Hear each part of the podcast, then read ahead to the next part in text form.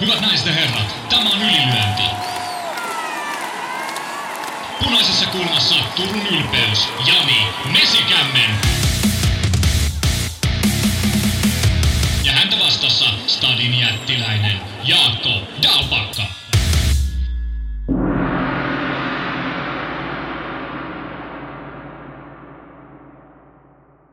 Tervetuloa Ylilyöntipodcastin pariin jälleen. UFC viettää väliviikko, mutta kamppailumaailmassa riittää kirkkaita valoja ja mielenkiintoisia aiheita ja toten, totta kai äänitorvet ovat sitten kamppailun asialla. Vai mitä Jaakko Dalpakka? Kyllä meillä juteltavaa riittää. Totta kai riittää ja me ei olla Dana Whitein palkkalistoilla, niin, niin me paisketaan hommia vaikka siellä Las Vegasissa räitään kattoa ja juodaan koktaileja. Kyllä, ja tämän kertaan Ylilöinti-podcast on taas vahvasti Ylilöinti-perheen käsikirjoittama. Pyydettiin lavella pensselillä aiheita ja niitähän saatiin. Kyllä meillä puhuttavaa riittää. Todetaan se nyt vielä kerran ja sitten lähdetään aiheeseen ja kotimaan katsauksella liikenteeseen viime viikonlopun tapahtumista. Ja itse oikeutusti Hirvosen Matti saa aloittaa kerronnan tällä viikolla ja Mattihan toteaa näin, että tein itselleni jotain epätyypillistä ja kävin viikonloppuna katsomassa nyrkkelyä, eli Eikan Boxing Nightia. Servan debyytti oli hieno, mutta Simo Rantalainen olisi voinut käyttää muuta termiä kuin catfight. Tämän jälkeen tietty alkoi ärsyttää kahden minuutin erät. Muistuu taas mieleen, että ny- nyrkkeilyn vanhanaikaisuus. Kokemus noin muuten oli kyllä ihan jees, vaikka lopputulokset oli aika ennalta arvattavia. Amin Nuri vastaan Artyom Liashevich oli illan viihdyttävin. Tuo vieraskehänukko on kyllä erikoismies. Näyttää pummilta ja ottelee melko likaisesti. Kolme kertaa nyt laittanut suomalaisen koville. Ja Henkka tuohon kommentoi myös, että kaikki kotikehänottelijat hoitivat homman. Nurille ja Kärkkäiselle erikoismaininta, jolle myös nousu EU-listalle. Kärkkäisen tekeminen on kyllä hyvää. Kunto on loistava, lyönnit teräviä kompot lähtee. Ehkä ns. kaatovoima lyöntiin olisi ainut, mikä puuttuu. Näin, järven päässä siis oli ammattinyrkkeilyä tarjolla viime viikonloppuna. Siinä siellä nähtiin, kuten Masa tuossa totesi, Serva Palanin naisottelijan ammattilaisdebyytti. Mm, se on iloinen asia. Saatiin jälleen uutta nimeä ammattilaisnyrkkeilyn kehiin tonne. Sitten on tietty tylsä puoli se, että jos siellä on tarvinnut sit kehäkuuluttajana olla ihminen, joka kutsuu tämmöistä vaikka catfightiksi tai muuta. Joo, siis henkilökohtaisella tasolla jokaisella on oikeus, oikeus mielipiteisiin, että jos ei vaikka pidä naisurheilusta, niin sitten ei pidä, mutta ei sitä tarvitse mun mielestä tulla sitten toitottamaan silloin, kun naisurheilijat on lavalla – et, et, et, se on mun mielestä mautonta ja, ja sitä ei, ei tulisi mitenkään promotoida. Ja jos ei tykkää katsoa naisten nyrkkelyä, niin ei tarvitse tulla paikalle. Itse kyllä pidän ja Serva ei ansaitse mitään tuollaista, eikä myöskään hänen vastustajansa. Ja toi, mitä Masa sanoi kahden minuutin eristä, niin se on kyllä todella ärsyttävää. Amatöörinyrkkeilyssä naiset nyrkkeilee kolmen minuutin eri niin kuin miehetkin ja sama, sama erämäärä.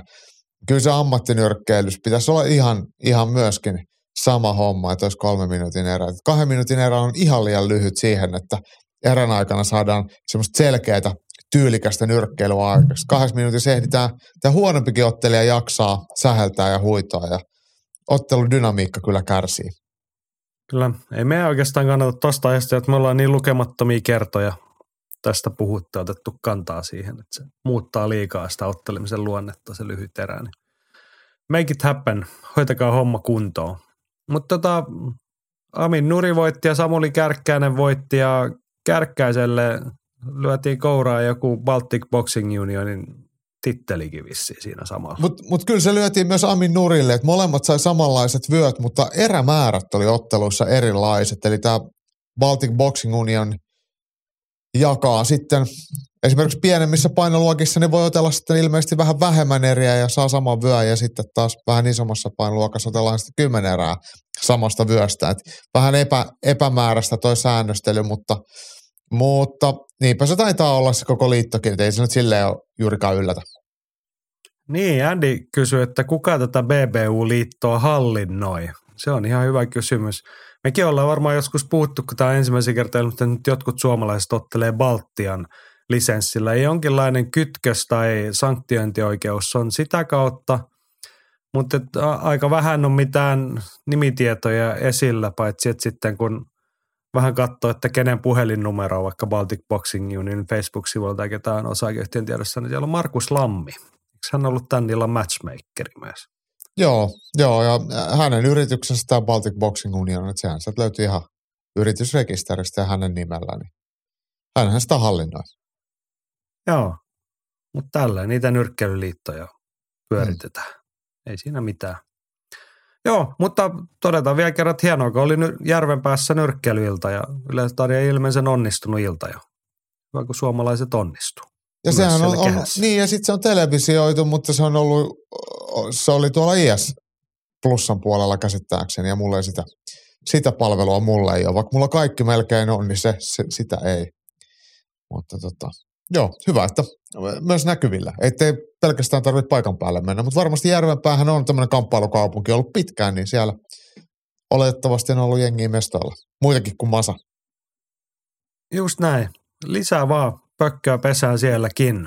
Viime viikonloppuna oli lähes suomalaista väriä myös kansainvälisissä kehissä ja Masa raportoi Cage Warriorsista, että Prince McLeanilla ei ihan lähtenyt. Ilmeisesti reeni on ollut aika nyrkkeilypainotteista, joka on minusta sääli. Porissa kun olisi muutakin tarjoilla. Mielenkiintoa sitten taas herättää se, että Nordic Chessboxin on jaellut porilaisten nyrkkeilyiden profiileja Facebookissa mukaan lukien Princein. Joo, Prince McLean eihän siis, ei sinänsä ole suomalainen, mutta Porissa asustelee ja reenaa ja esiintyi Gatesboriassa viime viikon loppuna ja siinähän kävi sillä tavalla Matthew Byfieldia vastaan, että tokaan erän puolivälissä jäi takakuristukseen sitten. Se oli semmoista, sanoisiko suurin piirtein tasasta pystyottelua. Byfield oli siinäkin vähän edellä ja sitten kun ruvettiin painimaan, niin ei siinä sitten epäselvyyttä jäänyt. Tämä Cage Warriors Unplugged 151, kun se nyt oli muistaakseni se numero tällä tapahtumalla, niin järjestettiin Briteissä BT Sportsin studiolla. Eli vähän kuin nämä UFC Apex-tapahtumat, mutta kyllä toi tuotanto siellä BT Sportin TV-studiossa, se on kyllä ihan ensiluokkainen. Se on todella hienoa ja kuvamateriaalit on hienoja ja hidastukset on tosi tyylikkäitä ja studio on hienosti pimennetty ja sitten sinne on kuitenkin tuotu sen verran yleisöä, että se näyttää hyvälle. Et, et harva tuommoinen kamppailu tämmöinen varsinkaan pienempi kamppailu tuote, niin saa noin hienoa tuotantoa ympärilleen. Joo, ja niin kuin, siihen nimenomaan vähän, tämä oli jo ehkä Gatesworthin mittapuullakin, no aika lailla perusilta, mutta ei ollut ihan isompia nimiä. Toki siellä oli keskisarjan tittelimatsi. Miksi Stanton voitti Will Curryn siinä paikalliskohtaamisessa, mutta tota, hyvältä näytti. Tästä olemme samaa mieltä. siis toihan TV-studiossa kuvaaminen niin, tai tapahtuman järkkääminen, niin sen nyt pitäisi olla vaikka Suomen oloissakin mahdollista. Tietysti se ehkä tässä tapauksessa vaatii sen, että BT Sport jollain tasolla maksaa niin kuin laskuja tuosta asiasta. Näin se varmasti Mut on. Help, niin kuin helpolla saa hyvännäköistä tuotetta kyllä niissä oloissa. Tai Tää... helpolla helpolla, mutta yksinkertaisesti. Jos ajatellaan nyt tämmöistä TV-tuotantoa, näin, että, että kun, kun Suoma, no puhutaan nyt vaikka mainostel, Maikkarista, joka, joka näitä lauantai- ja perjantai-illan viihdeohjelmia tekee omilla studioillaan, missä on sitten yleisöä ja sitten siellä pööpöilee. Sitten nämä ammattikoomikot, mikä on tosi, tosi hieno, hienoa tuotetta, niin, niin oisan heilläkin ne infra, infra siellä valmiina, tehdä myös urheilua, eihän sinne tarvitse mitään muuta kuin laittaa häkki keskelle ja siellä olisi, olisi tilat ja valot ja katsomot kaikki valmiina, mutta, mutta tosiaan mikä se hintalappu ja mikä se kiinnostus on, niin, niin se on sitten toinen, mutta, mutta teoriassa tämähän olisi toteuttamista vailla valmis myös Suomessa. Niin, joo. Ei vaatikko toteuttaminen ja halu ja rahoitus, niin sitten on kaikki kunnossa. Mm. No, mutta se on niin kuin melkein siinä. Joo. Mutta hei, palataan vielä Gates Warriorsin tuotannosta. Prince McLean. Masahan teki viime viikolla omalta sellaisen linjauksen, kun Matti on meidän virallinen tilastomies ja pitää Finn MMA vuosisaldoa, että Prince McLean on nyt tarpeeksi suomalainen. Hänet lasketaan tähän saldoon mukaan ja no se oli nyt sellainen arpa, että se oli tyhjä tällä kertaa. Masan vuosilista näyttää siltä, että 19 ammattilaisottelua suomalaisilla vapaaottelijoilla – Yhdeksän tappio, anteeksi 20 matsia. Yhdeksän, tap, yhdeksän voittoa, kymmenen tappioa, yksi no contest. Ulkomailla kaksi voittoa, neljä tappioa. Mm. Joo, Joo. keikutaan vielä siinä kunniallisella rajalla. Nyt toki saadaan sitten kotimaahan keitsiä ja hamaraa tuossa noin. Sitten se pitäisi olla kyllä reilusti plussan puolella siinä kohtaa. Kyllä. Joo, no otetaan tähän väliin muuten, kun puhuttiin Finn MMAsta ja puhuttiin Cage Warriorsista, niin mukava suomalaisuutinen, joka vaikuttaa tuohon sanottuun saldoonkin. Meillä on ulkomaan matseja tulossa, paitsi Allu Mäntykivi lähtee parin viikon päästä Cage Warriorsiin, niin Marko Sarasjärvi. Jep. Kuudes päivä toukokuuta Cage Warriors 154 Roomassa ja siellä on vastassa paikallinen suuruus Eduardo Kajatsa. Sulla oli joku haisu tästä vastustajastakin. Joo, Eduardo Kai, Kajatsa oli voittanut Kasanin, oliko se nyt sitten MM-kilpailut vai EM-kilpailut Venäjällä silloin, kun ne viimeisen kerran järjestettiin, oliko se 21. Niin siellä Emil Kurhelan, tiputti siis Kurhelan turnauksen jatkosta ja nyt sitten italialainenkin on siirtynyt ammattilaiseksi 3-0 listalla ja kohtaa siis suomalaisen Marko Sarasjärven 2-0 listasen ottelijan, eli, eli molemmat on tämmöisiä rutinoituneita amatöörejä, jotka sitten ponnistaa kohti ammattiuraa, tai toki molemmat jo ammattilaisia on, mutta kohti kirkkaampia valoja. Sarasjärvi hän kävi siellä Cage Warriorsin, niillähän oli se MMA Academy tai jollain nimellä sitä omaa reality humppaa olivat tekemässä. Ja siellä oli ne tryoutit, missä Sarasjärvi sitten kävi, kävi pyörähtämässä. Ja vaikka se se TV-ohjelma Arpa ei nyt ollut ehkä sitä, mitä haettiin, niin siellä Marko sitten kuitenkin antoi semmoiset näytöt, että ovet aukesi ilman muita mutkia Cage Warriorsiin, niin, niin tolleen se homma etenee, että ihan hieno veto helsinkiläiseltä tai nykyisin jäkeläiseltä vai missä ikinä Marko asusteleekaan, mutta sisukymillä harjoittelee. Niin, tälleen se toimitaan vähän sitä samaa, mitä on puhuttu ennenkin, että kun menee näyttäytymään sellaisilla paikoilla, missä niitä pelipaikkoja, näytön paikkoja ja työsopimuksia jaetaan, niin siitä voi jotain seurata. Niin, kyllä. Ymmärrän sen hyvin, että jos ei se vastannut niin omia odotuksia eikä tarpeita tai ei ollut sitä, mitä ajatteli se MMA Academy juttu, mikä kyllä niin kuin my- myytiin tai esitettiin silloin ihan mielenkiintoisena prokkiksena. Mutta vaikka se ollut, niin sinne kannatti ilmiselvästi mennä. Kyllä. Ja kyllä näihin, kyllä sen edelleen tiedän, että ei kukaan rikastu Cage Warriorsissa ottelemalla, mutta et ottelemalla voi urheilija päästä eteenpäin urallaan. Niin siitä olemme hyvin iloisia, että Marko tarttuu tähän tilaisuuteen ja Roomahan on hieno paikka mennä kisaamaan. Niin sitähän voisi melkein vaikka lähteä sitten katsomaan, että pizza maistuu ja kyllähän se voisi vaikka yhden moretin tai peronin siinä juoda sitten kylkeen. Niin, sulla on tässä sellainen vai, vaikea valinta, että taitaa olla sama viikonloppu kuin Turussa on tällä hämärä, hamara MMA, että tota, Rooma on kuitenkin semmoinen köyhän miehen Turku, että Mm, niinpä, lähtisin tänne päin mieluummin. aivan, aivan. Tämä on tämmöistä, Molemmat on seitsemän kukkulan kaupunkeja. joo, sivistyskaupunkeja. Hieno, ja hienoa, hienoa että et, et Hamarakin toki, toki tota, on jo tuloillaan. Joo, ja tosiaan kuudes päivä toukokuuta Edu- Eduardo Cajaccia vastassa. Mielenkiintoinen tämmöinen italialaisveto, tai siis Cage Warriorsin näkökulmasta mielenkiintoinen italialaisvetonen ottelukortti tietenkin kannattaa olla. Heillähän oli viimeksi ja ne otti aika vahvasti. Kyllä, kyllä. Mutta tota, sillä tavalla, että he- heillä niin tällaisiakin nimiä löytyy. Siellä, siellä itse on alue mestaruusmatsi ja siellä on pääottelussa miesten kääpiösarjassa Dylan Hasan, ketä siellä ottelee, niin on, on jo pidemmän pätkää Cage Warriorsissa vaikuttanut. Väkevä painija. Ihan kiva nähdä, Kyllä. että miten se sieltä. Ja vaikka ei niin kuin sinänsä kuulosta italialaiselta hänen nimensä, niin sieltä, sieltä ollaan kotoisin. Mm. Jep. Joo, sellaista toukokuussa. Jes, mennään eteenpäin ja itse asiassa mennään vähän taaksepäin. Palaamme viime viikon loppuun vielä. Se toi oli sivupolku toi Sarasjärvi tässä kohtaa.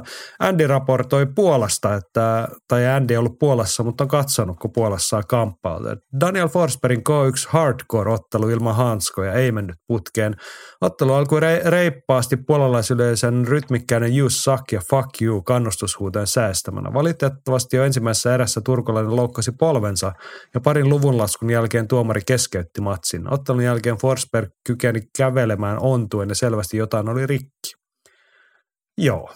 Ottelu ei hirveän pitkällä. nappiin. Joo, mä katsoin, sehän löytyi jostain Instasta, joku oli sitä jakanut kuvat, kuvattu silleen jollain Insta-livellä tyyliin. Niin, niin, niin vähän aikaa siinä huiskittiin ja en mä oikein nähnyt, että missä siihen polveen sattui. Si- siinä kuva, kuva, kuvakulmassa, mutta tuskin se Dano nyt siellä niinku hu- rupeaa keksimään polvikipoita. Ei ainakaan siinä alussa mitäkään enää tullut pahemmin kipeäksi. Ei se oikein ehtinyt se ottelu varsinaisesti suuntaan eikä toiseen vanheta. Joo, harmillista. Toivottavasti ei mitään isompaa, kun Danullakin on harvakseltaan noita kilpailutilaisuuksia tai hetkiä ollut viime vuosina, niin ettei nyt taas sitten mene pitkän tauon puolelle. Siellähän oli FFGn coachit, Sami Sakko ja Aleksi Kainulainen oli mu- mielestäni siellä, siellä mukana, että et, et nämä pystycoachit, kenen kanssa on, on Danu on grindinut menemään, Riku Immonen ja Timo Tamminen ja muut, niin, niin ne ei, he, heitä en ainakaan itse nähnyt siellä. En tiedä kuinka isolla joukkujalla Puolan oli sitten lähdetty. Joo, mutta ei mitään hei, tsempit Danulle sinne toivottavasti. Jalka on nopeasti kunnossa ja nähdään ukkoa taas uudestaan kehissä. Et. Jep. Joo, kotimaan katsauksia vielä yksi asia. Pahtopulla Samuli ehdottaa, että leveli Fight Night 3, ei kai sitä voi sivuuttaa. Mun olisi kyllä hirveän helppo sivuuttaa tällainen asia, mutta sä halusit sanoa tästä ilmeisesti jotain. Totta kai kyllähän ammattikamppailu, mistä maksetaan rahaa, niin kyllähän sitä kannattaa aina, siitä voi puhua, että, että to, toki ehkä levelin poliittiset arvot ei ole lähellä omiani ja mä tiedän, että ne on vielä kauempana sua, että sähän mielellään jättäisit ne kokonaan sanomatta. Mutta siellä rahaa vastaan otellaan ja pääottelussa tämä levelin toinen hosti Niko Santti kohtaa Soldiers of Odinin jonkun päähepun. Ja onhan nyt todellista kamppailurheilun juhlaa. Yksi ammattilaistainyrkkeilymatsi siellä taitaa ihan oikeakin urheiluottelu olla. Ja Slimmin lottelee sitten naispuolista kaveria vastaan jonkun näytösottelun. Että tällaista se välillä on. Sitä, mitä Puolassa, niin Suomessa perässä, eikö vaan? Joo, kuulostaa melko luotaan työntävältä, mutta ei tämä ehkä ole mulle tarkoitettu eikä mun tarvi. Mutta toisaalta tulee semmoinen, että mä oon nähnyt ton jo aikaisemmin. Mä olen joskus saanut osallistua Face Fisting Friday-tapahtumaan Suomen Turussa. Siellä oli joku jätkä, sillä oli hakaristi otsassa, tuli kehään. Niin oli sellainen ja sielläkin oli mies vastaan nainen ottelu silloin, että sekin on jo nähty. Että Mm. Erona oli sitten vaan se, että tätä painetaan YouTubessa livenä ja sieltä ei saanut oikein mitään kuvaa eikä videoa näyttää ulospäin, mikä oli ehkä ihan hyvä silloin. Mutta tota, terkkuja asianosaisille, kun olette kuulolla kuitenkin jotkut. Mutta joo, ei kiinnosta yhtään leveli Fight Night 3, mutta siis maksaako nämä jätkät itselleen, jos ne voittaa noin mat- matsit? En mä osaa sanoa yhtään. Siellä on joku American Boxing turnaus, missä sitten on rahaa American taas. No jotain, en mä tiedä, jotain sellaista Eli ta- sanktioimaton tapisten nyrkkeilyhippaa. Niin. Niin. Joo. E- Ennen oli paremmin. Mikä se oli, kun Vantaalla vai missä järjestettiin, niin mikä se oli? Turpakeikka. Turpasauna. Turpakeikka. Turpakeikka. Niin. Joo, se oli No, hieno. Nyt on, täl, tää on tällaista nyt nykyään. Tällaista se on. Joo, Samuli voi ihan itse katsoa ja re- raportoida sitten ensi viikolla, että kummottis kävi. Mutta veikkaan, En että sillä on katsojia. On varmasti, mm. jo en mä sitä ennen päälle hetkeäkään.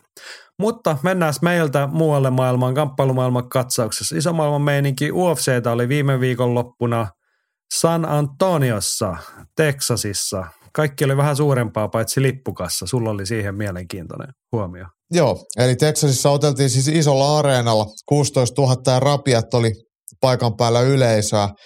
Äh, ihan pikkasen vähemmän, mitä Lontoossa oli edellisviikonloppuna, missä oli 17 000 myytyä lippua, mutta Texasin lippuluukku on ollut 2 miljoonaa 100 000 ja Lontoossa se oli 8,5 miljoonaa tai jotain. Eli Lontoon lippukassa about samalla ottelija, no, anteeksi lippumäärällä, niin oli neljä kertaa suurempi. Niin se on aika iso se ero. Että jos Texasissa olet päässyt 50 katsomaan, niin Lontoossa se on 200. Ja, ja Joo. toki vähän isompi, no. isompi niminen kortti, mutta niin. kyllä toi silti niin tuntuu silleen, en mä tiedä voiko sanoa kohtuuttomalla, mutta aika kalliita oli Lontoon liput. Kyllä, kyllä. Se myytiin loppuun nopeasti, niin silloin ne lippujen hinnat oli jo, jopa ehkä hiukan alhaiset, kun ne ei niitä jäänyt yhtään myyntiin. Mut. Ja varmasti jos olisi joku Texasin hurja ollut tuolla tittelimatsissa myllyttämässä, niin olisi varmaan lipuhinta ollut San Antoniossakin erilainen. Mutta nyt kai. mentiin näin. Ja kyllähän me otetaan top kolmonen tästä. Kolmannelle sijalle nostamme kokeneen ottelijan Daniel Pineda. Musta oli sille, paitsi että hän on sympaattinen tarina, hän on käynyt kymmenisen vuotta sitten UFCssä. Silloin ei oikein lähtenyt ja tuli potkut ja kierrellyt siellä ja täällä vaihtelevan menestyksellä ja taisi korona-aikana saada uuden sauman ja on tarttunut siihen. Nyt ne otti Tucker Lutsia vastaan mun hyvän matsin ja kiljotiinikuristuksella voitto toka erää. Ja se oli aika tiukka se giljotiini, että se tuli tosi, tosi napakasti ja, ja tiiviisti, että, että siinä oli niska solmussa ja varmaan happi kulki huonosti ja siihen asti otettiin kuitenkin ta- tasaisesti. Ja, ja molemmilla oli hetkensä. Ja sitten kun tollainen lopetus siihen vielä, niin, niin kyllä sillä meiltä saa kunnia maininnan. Joo, mutta ja siis Lavena sympaattinen story äijällä, 37-vuotiaana painaa vielä UFCssä, hänen listansa on 5, 5 ja yksi no contest, Pellattorissa yksi voitto, neljä tappioa, PFLssä käynyt pari kertaa, ei voittoja. Tällaista niin kuin vielä on niin kuin tässä vaiheessa uraa nyt sitten saanut mahdollisia tarttua siihen, käyttänyt se hyödykseen. Kyllä, mutta onhan hei ottelulista on kuitenkin silleen merkittävä, että 28 voittoa, 14 tappioa, että siellä kuitenkin lähennellään sitä jo kohta 50 matsia, niin, niin silleen pitkän päivätyön tehnyt. Joo, mä rupesin nyt katsoa, että onko hän nyt sitten, onko hän kärähtänyt jostain 2019, kun hänellä on kaksi no contestia noista, noista, noista PFL-matseista, mutta tota.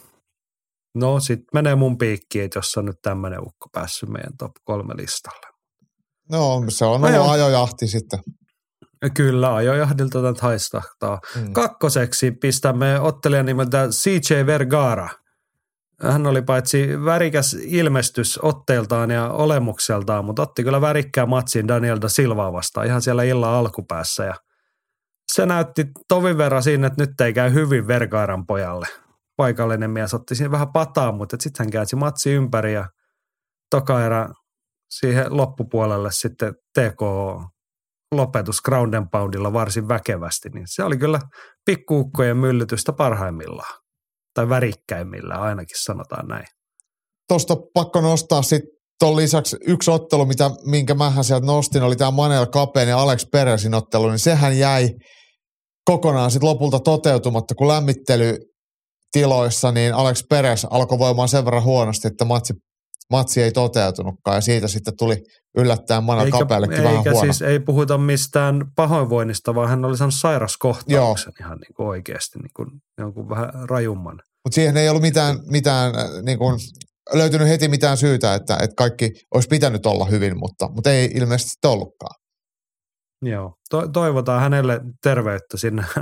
Taidettiin viime viikon lukosta puhua, että on kohtuuttoman paljon ollut vastoinkäymisiä mm. matsien peruuntumisia, varmaan kymmenen vai mitä niitä Joo. oli. Hurjaa lukema eikä näköjään mennyt yhtään sen parempaan suuntaan nyttenkään. Ei. Joo, sitten UFC Top 3 ja ykkössijalle ei varmaan yllätä ketään. Kori Sandhagen. Oli väkevä esitys kyllä päämatsissa. Se, mikä mun mielestä päämatsin esitystä, ei, siis se ei Sandhagenilta mitään pois. Sandhagen otteli oikeastaan kliinisen tarkasti järkevästi, täysin hallitsi ottelua, mutta se mikä sitä vähän latisti oli se, että Marlon Vera ei tullut ottelemaan. Että hänen valmentajansakin siellä mikä tässä on niinku, mikä on hätän. Et, et Marlon Vera jotenkin, ei, ei sekään nyt ollut varsinaisesti kusessa, mutta se, keskittyi lähinnä puolustamaan ja olemaan siellä ja huolehti, ettei satu mitään pahempaa, niin sitten kun toinen ottaa elämänsä matsi ja toinen ottaa elämänsä paskimman matsi, niin sitten jotenkin se lopputulos on semmoinen, äh, tai siis siitä ei varsinaisesti synny edes kunnon ottelua, kun toinen ei jotenkaan pysty yrittämään ja toinen ottaa tosi hyvin. Ja tämä ei edelleenkään ole Sandhagenilta pitää pois, mutta jotenkin kun tässä ottelussa oli niin iso oletusarvo ja odotusarvo, että mitä se voisi olla – ja sitten kun siellä onkin vain yksi äijä, ketä on hommissa, niin sitten jotenkin se latisti omaa tunnelmaa ihan hitosti. Ei silleen, että mulla Joo. ei ollut mitään välit kumman voitto olisi ollut tärkeämpi, mutta, mutta matsi ei silleen niin pannu, pannukakuksi omiin oletuksiin nähdä. Joo, siis y- ymmärrän, mistä tulee, että kyllä mä tuon allekirjoitan, että niin odotukset oli ehkä niin molempien osalta korkeammalla, mutta jotenkin mä onnistuin tarttumaan siihen niin hyvällä mielellä, siihen Sandhagenin – esitykseen. Ja ennen kuin, en mä tiedä siis mitä siinä mahti, mikä sitten, no, onko Veera antanut jotain selityksiä, mutta tota, Mä en ole nähnyt ainakaan. Tuli, tuli sellainen fiilis, että menikö häneltä makuhommasta, kun joutui painimaan ja lannistui sitten siihen, kun Sandhagen se oikeastaan näytti jo siinä alussa. Niin kuin mä ihmettelin, niin onko siinä niin pystyottelun puolella, että verran niin irrottautu tai ei niin kuin jäänyt semmoisiin mihinkään tilanteisiin oikein ottelemaan. Et, et to, tosi semmoinen – ei voi sanoa, että hän pelkää, mutta täytti vaan, että ei, niin kuin, ei vaan vittu lähe. Että Seppo Räty olisi varmaan jättänyt siihen hanskat, että mä lähden juomaan kossua ja syömään makkaraa. Niin. Mutta se on, se on hyvä muistaa, että kun siellä on kuitenkin ihmisiä häkissä ja kehässä aina joka viikonloppu, niin joskus se tulee se paskapäivä melkein jokaiselle. Niin. Et se on ihan, se on hyvin inhimillistä, syvästi inhimillistä. Jep. Mutta eihän se ole mitään Sandhagenilta pois, että hänhän otteli todella, todella hyvin. Ei, ei ollut... ju, just näin. Et en mä tiedä, olisiko Veera, no voi olla, että ei ne olisi mennyt läpi ne kaikki Sandhagenin jutut ja muuta ehkä niin hyvin, mutta et, no, turha sitä ei ole sitä. Niin, Sandhagen niin. otti hyviä piste, ja kyllä. meidän top ykkönen. Kyllä, kyllä. Joo, Mä oon miettinyt muuten, pitäisikö, mehän vedetään aina joka viikko tai kerta hatusta tämä top kolme, niin pitäisikö meillä olla semmoinen päivittyvä rankin kanssa, missä olisi niin kuin, no meidän oma vähän niin kuin pound for pound, jolla ihan omilla kriteereillä, mutta tota, en tiedä, ottakaa kantaa, jos pitäisi ottaa, jos Jaakko vastustaa nyt tätä kovin jyrkästi, niin sitten ei ole ehkä, mutta tota, Ai se olisi kuin ylilyönti. Silleen, tiedätkö, että tota, joku ykkönen ja sitten jonkun pitää syrjäyttää niin, se sieltä niin, seuraavan niin, kuukauden kyllä, kuluessa, jos kyllä. se meinaa olla jotain muuta.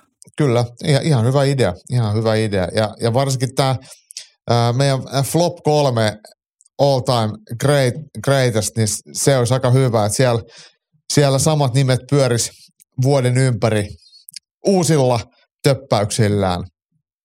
Näin. Pari pientä huomiota vielä UFC-illasta.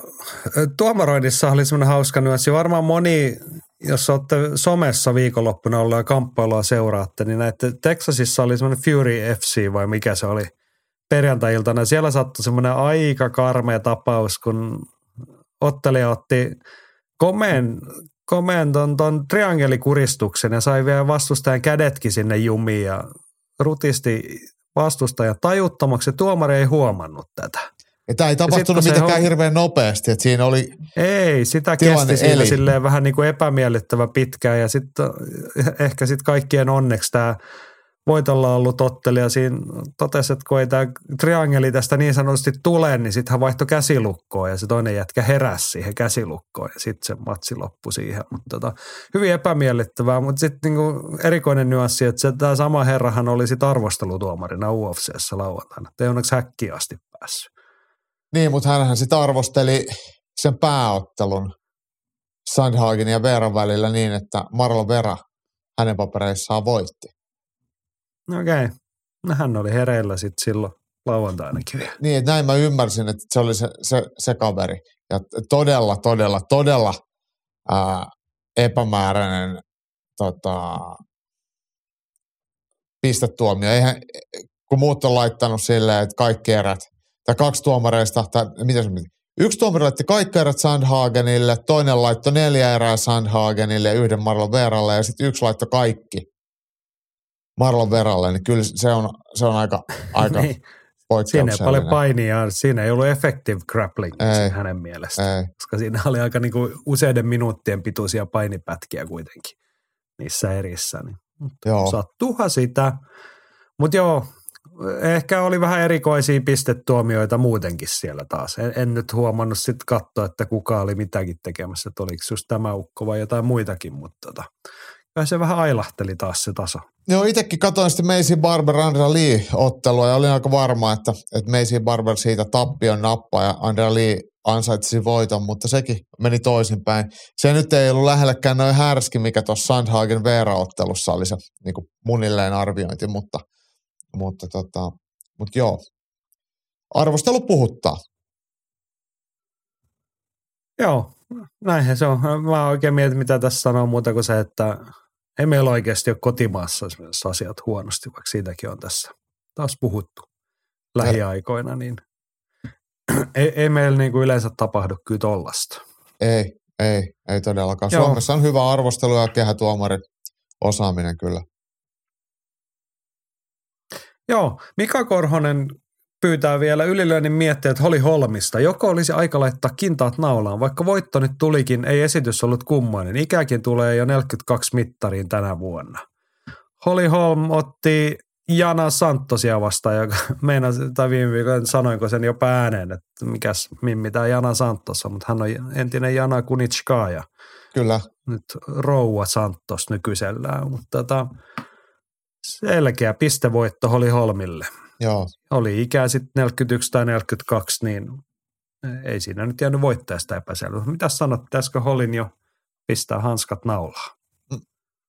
Ei, ei hänen tarvitse. Siis, kyllähän hän osaa pitää itsestään kohtuullisen hyvin huolta. Ja on ihan, ihan ok ottelija. Ei niitä matseja kyllä niin kuin välttämättä katsoa. Mutta mut, mut hän ei ota mitenkään älyttömän pahasti kotelua, kun hän nyt ei joudu tottelemaan Amade Nunesin kanssa enää. Mut, mutta tota, hän varmasti tienaa hyvin, niin miksi hän lopettaisi sen. Ja nyt kun mä avasin tämän UFCn kääpiösarjan rankingin, niin, niin hänen yläpuolellaan on Raquel Pennington, Juliana Peña ja sitten on Amanda Nunes. Ei tämä, hei oikeasti tämä kääpiösarja, mikä on kuitenkin se ensimmäinen UFCn naisten painoluokka, niin sen taso on oikeasti aika paska, kun verrataan tuohon painoluokkaa tai kahta alemmas naisten painoluokassa. Tässä ei ole kyllä semmoista kilpailullisuutta tai semmoista niin tunkuu, että, että siellä on aika, aika vähän hyviä ottelijoita. Niin. Mä arvioin tätä nyt sieltä kantilta, että joo, siis me emme ehkä saa valtavasti iloa Holly Holmin ottelusta tässä, mutta ei se ole ehkä riittävä syy sille, että me haluttaisiin häätää hänet pois. Hän ei ota sellaista rankasua siellä, että hirveästi keräsi mitä aivovammaa. Ja nyt hän sanoi, että siis hän on kuitenkin nyrkkeily pystyottelutaustainen koko ikänsä ollut, niin nyt hän taisi matsin jälkeen sanoa, että kun hän on löytänyt tämmöisen uuden innostuksen tähän painiin, että sekin mm. voi olla ihan siistiä, niin musta se on ihan kunnioitettava, että ihminen sit kuitenkin yli 40 löytää vielä urheilijana uutta kehittymisen ja motivoitumisen kohdetta, niin antaa rouva yrittää nyt ihan rohkeasti vaan. Ja kuten sanottu, niin ei siellä, ei siellä tunkua ole. Et vaikka hänen niin UFC-rekordi ei silleen, no puhutaan kuitenkin ex-mestarista, niin siinä se vähän nostaa sitä rimaa, eikö vaan? Kyllä. Rekordi UFCssä 86, jos sinänsä ihmeellä, mutta sitten katsoo, että kenellä hän on hävinnyt, niin Nunes, Cyborg, Randami, Sevchenko, Tate on 5 kautta 6 noista, niin Mm. että vaikka nyt viimeisin tappio tuossa edellisessä matsissa tuli Ketlen vieralle splitillä, niin on hän sitten kuitenkin, a, tai sanotaan että toisinpäin, että aika moni on häneen törmännyt tiellään tai niin portinvartijana sinne ennen mitään isompia matseja. Joo, joo, tämä on ihan, ei mun mielestä, ää, vaikka hän on vähän jo aikuisempi nainen ja, ja ei ole ehkä semmoinen niin räjähtävä tyrmäjä tai hullu kuristaja, niin hän on laadukas urheilija ja ennen kaikkea hän ei ole vaaraksi itselleen, niin, niin ei ole mitään syytä silleen, että, että nyt hänen pitäisi häipyä. Niin. Juuri näin. Tällaista oli UFCssä viime viikon loppuna. Nyt on tosiaan UFCssä väliviikko. Vedetään vähän happea, sitten ammutaan taas isoilla tykeillä. Mutta kyllä meillä silti riittää viikon taistelua seurattava. Ylilyönti ja viikon taistelu. Ja viikon taistelu on tällä viikolla, voisi sanoa, enikään me pohdittiin kovasti, oli tämmöistä niinku vähän sekalaista kar- karkkilaaria, että mistä sitä tässä innostuttaisiin ja perhettä. Tämä oli oikeastaan ylilöintiperheen nyrkkeilyukkojen valinta, kun heitettiin sinne avointa arpaa ja viehettä vesille, niin tähän tartuttiin. Tästä tuli puhetta. Joshua vastaa Franklin. Raskaasarja ammattinyrkkeilyä Lontoosta, The O2. Kyllä. Niin, Jaakko ykkösestä kymppi. Paljonko innostaa Antoni Joshuan tämä matsi? Antoni Joshua itsessään on, on mielestäni huippu urheilija ja entinen raskansarjan mestari, niin, niin kyllähän hän, hän on monellakin tavalla se, sekä urheilijan että hahmona mielenkiintoinen ja poikkeuksellinen. German Franklin taas on ihan geneerinen tämmöinen hyvälistainen ammattinyrkkeilijä, joka ei kuitenkaan ole millään lailla relevantti MM-tasolla. Ja tämä meidän, jos me tapologia käytetään vapauttelun puolella, niin tapologin oppiisä ammattinyrkkeilyn puolella on Boxrec, ja Boxrec antaa tälle ottelulle ar- arvostukseksi kaksi tähteä. Eli tähtiä voi antaa yhdestä viiteen. Niin, niin tämä on aivan, niin, niin tämä nolla, anteeksi nollasta viiteen, niin, niin, niin äh, Anthony Joshua kahden tähden ottelussa, niin sitä ei ole nähty aikoihin tämän tasoisissa otteluissa. Et, et ei, ei tämän urheilullinen anti ole häppöinen, mutta Joshua nyt pitää saada otella, edellisestä ottelusta tuli tappio, tai oikeastaan edellisessä kahdessa ottelussa tuli tappio Alexander Usykille, niin nyt pitäisi sitä suuntaa korjata, ja tämä nyt on sitten, kyllähän tämä Joshuan ympärille on rakennettu tämä ensinnäkin koko tapahtuma ja, ja lipun myynti ja hänen uransa ajatellen, ja German Franklin nyt kuitenkin listalla 21 ja 1, niin on ihan numeraalisesti tämmöinen kunniallinen väliottelu. Ne oliko se niin, että Franklin kärsi vähän kyseenalaisen tappion Dillian Whiteille? Mm, joo, joo. Et, et se oli enemmistö äänin ja me taidettiin katsoa sitä ylilöintiperheen kanssa, jos se väärin muista. Oli ihan marraskuun loppupuolella. Ei kun, ei, ei, eihän mä voinut mitään striimaa sitä, koska silloin mä oon saanut jo bännit. Mutta mä oon itse kattanut sen aivan, aivan niin, niin se menikin. Niin. Joo, mutta se Dillian White-ottelu, niin ei, ei se, se ei ollut millään lailla ikimuistoinen kumpaakaan suuntaan, mutta siitä heräsi puhetta. Mutta ei britti kehässä, niin, niin German Franklinilla ole mitään mahdollisuutta voittaa niin sanotusti pistein. Et eihän niin isoa kaulaa pysty millään lailla repymään, etteikö pistetuomarit näistä Anthony Joshuan eduksi.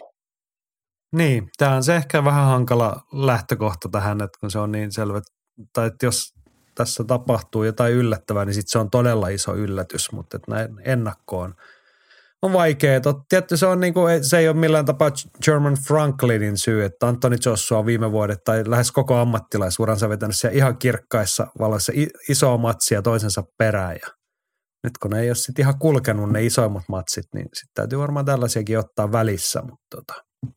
Kyllä. Mut, mut, annetaan meidän, kuten sanottu, tämä oli meidän nyrkkeily kuulijoiden noston varassa tämä, niin otetaan täältä heti kommentteja. Henkka pohti, että kestääkö Joshuan pää paineiden kanssa. Melkein pakko voitto nyt ja kulmassa uusi coachi Derek James. Ja Petri toteaa, että matsista ensin fakta. Taas uusi valmentaja, vain noin kolme kuukautta yhteistä aikaa ennen matsia. Franklin ei voita pisteillä. Tämä on siis Petri mukaan fakta. Tarvii tyrmäyksen. Ja kysymykset matsialla Petriltä. Millaisessa henkisessä kunnossa Joshua tulee matsiin? Mikä vaikutus on jälleen uudella valmentajalla? No niin, tuossa molemmilla nousee noin kaksi teemaa. Anthony Joshuan henkinen tila ja sitten taas uusi valmentaja. Tällä kertaa nimeltään Derek James. AJ otteli ihan kohtuullisesti ajoittain Alexander Usukkia vastaan tuossa jälkimmäisessä ottelussa. Uh, siellä oli jotain muutoksia hänen tyylissään, mitkä toimikin ihan hyvin. Ja, ja tavallaan olisin voinut miettiä ihan hyvin, että Robert Garcia miettiä pidempiaikaiseksikin valmentajaksi, mutta ilmeisesti sitten Joshua Leiris ei, ei ollut siihen niin, tai nyt taas haettiin, haettiin sitten uusia tuulia, mutta se voi olla ihan ok. Öö, Usyk jälkimmäisen kohtaamisen jälkeen, niin, niin Joshua käyttäytyi aika asiattomasti ja oli tosi turhautuneen olonen. Mutta mut ei hänen ot, ottelunsa nyt ihan penkin alle kuitenkaan mennyt. Et, et Jeremy Franklin ei tule ottelemaan samalla lailla kuin Alexander Usyk. Et, et, et varmaan se niinku henkinen taakka ei ole niin suuri ja se myöskään fyysinen ongelma ei tule ole samanlainen. Et Usyk niin mestarisin Shakin peluussa, millä se pelaa järkelemäisen Joshuan pois omalta, omasta pelistään, niin, niin tällaista ei sitten Franklinilta nähdä. Ja nyt, nyt tämä ottelu, tai Franklinin tämmöinen perusraskaansainen nyrkkeily on kuitenkin suotuisampaa isolle ja vahvalle Joshualle, niin, niin eiköhän tämä on, mietitty myös Matchroomin ja Eddie Hearnin puolelta silleen, että, että tämä olisi semmoinen matsi, missä Joshua saa itseluottamusta takaisin ja pystyy myös näyttämään erittäin hyvällä. Niin, se kuulostaa aika todennäköiseltä ajatuskululta tämän matsin takana. Ja on se tosiasia, että kun ne mestaruusmatsit ei ole kulkenut, niin jos nyt jotain haluaa tehdä, niin otella, otella on tarvittava sitten, vaikka sitä astetta alempaa. Että on tämä nyt ihan looginen sinänsä hyvin tavanomainen kehityskulku Kyllä. ammattinyrkkeilyn maailmassa. Otetaan kommenttien kautta vielä, kun sä sanoo enemmän omaa arviota. Vanha tuttumme Pitkäsen Jarkko kommentoi myös, että voi tulla jälleen yllättävän vaikea matsi AJlle. Franklin, on, Franklin mielestäni voitti Whitein, mutta tuomarit näkivät toisin. Joshua tuntuu kokeilevan vähän kaikkea, eikä tekeminen ole ollut kovin stabiilia. Uran kannalta tarvittaisiin nyt vakuuttava esitys ja voitto.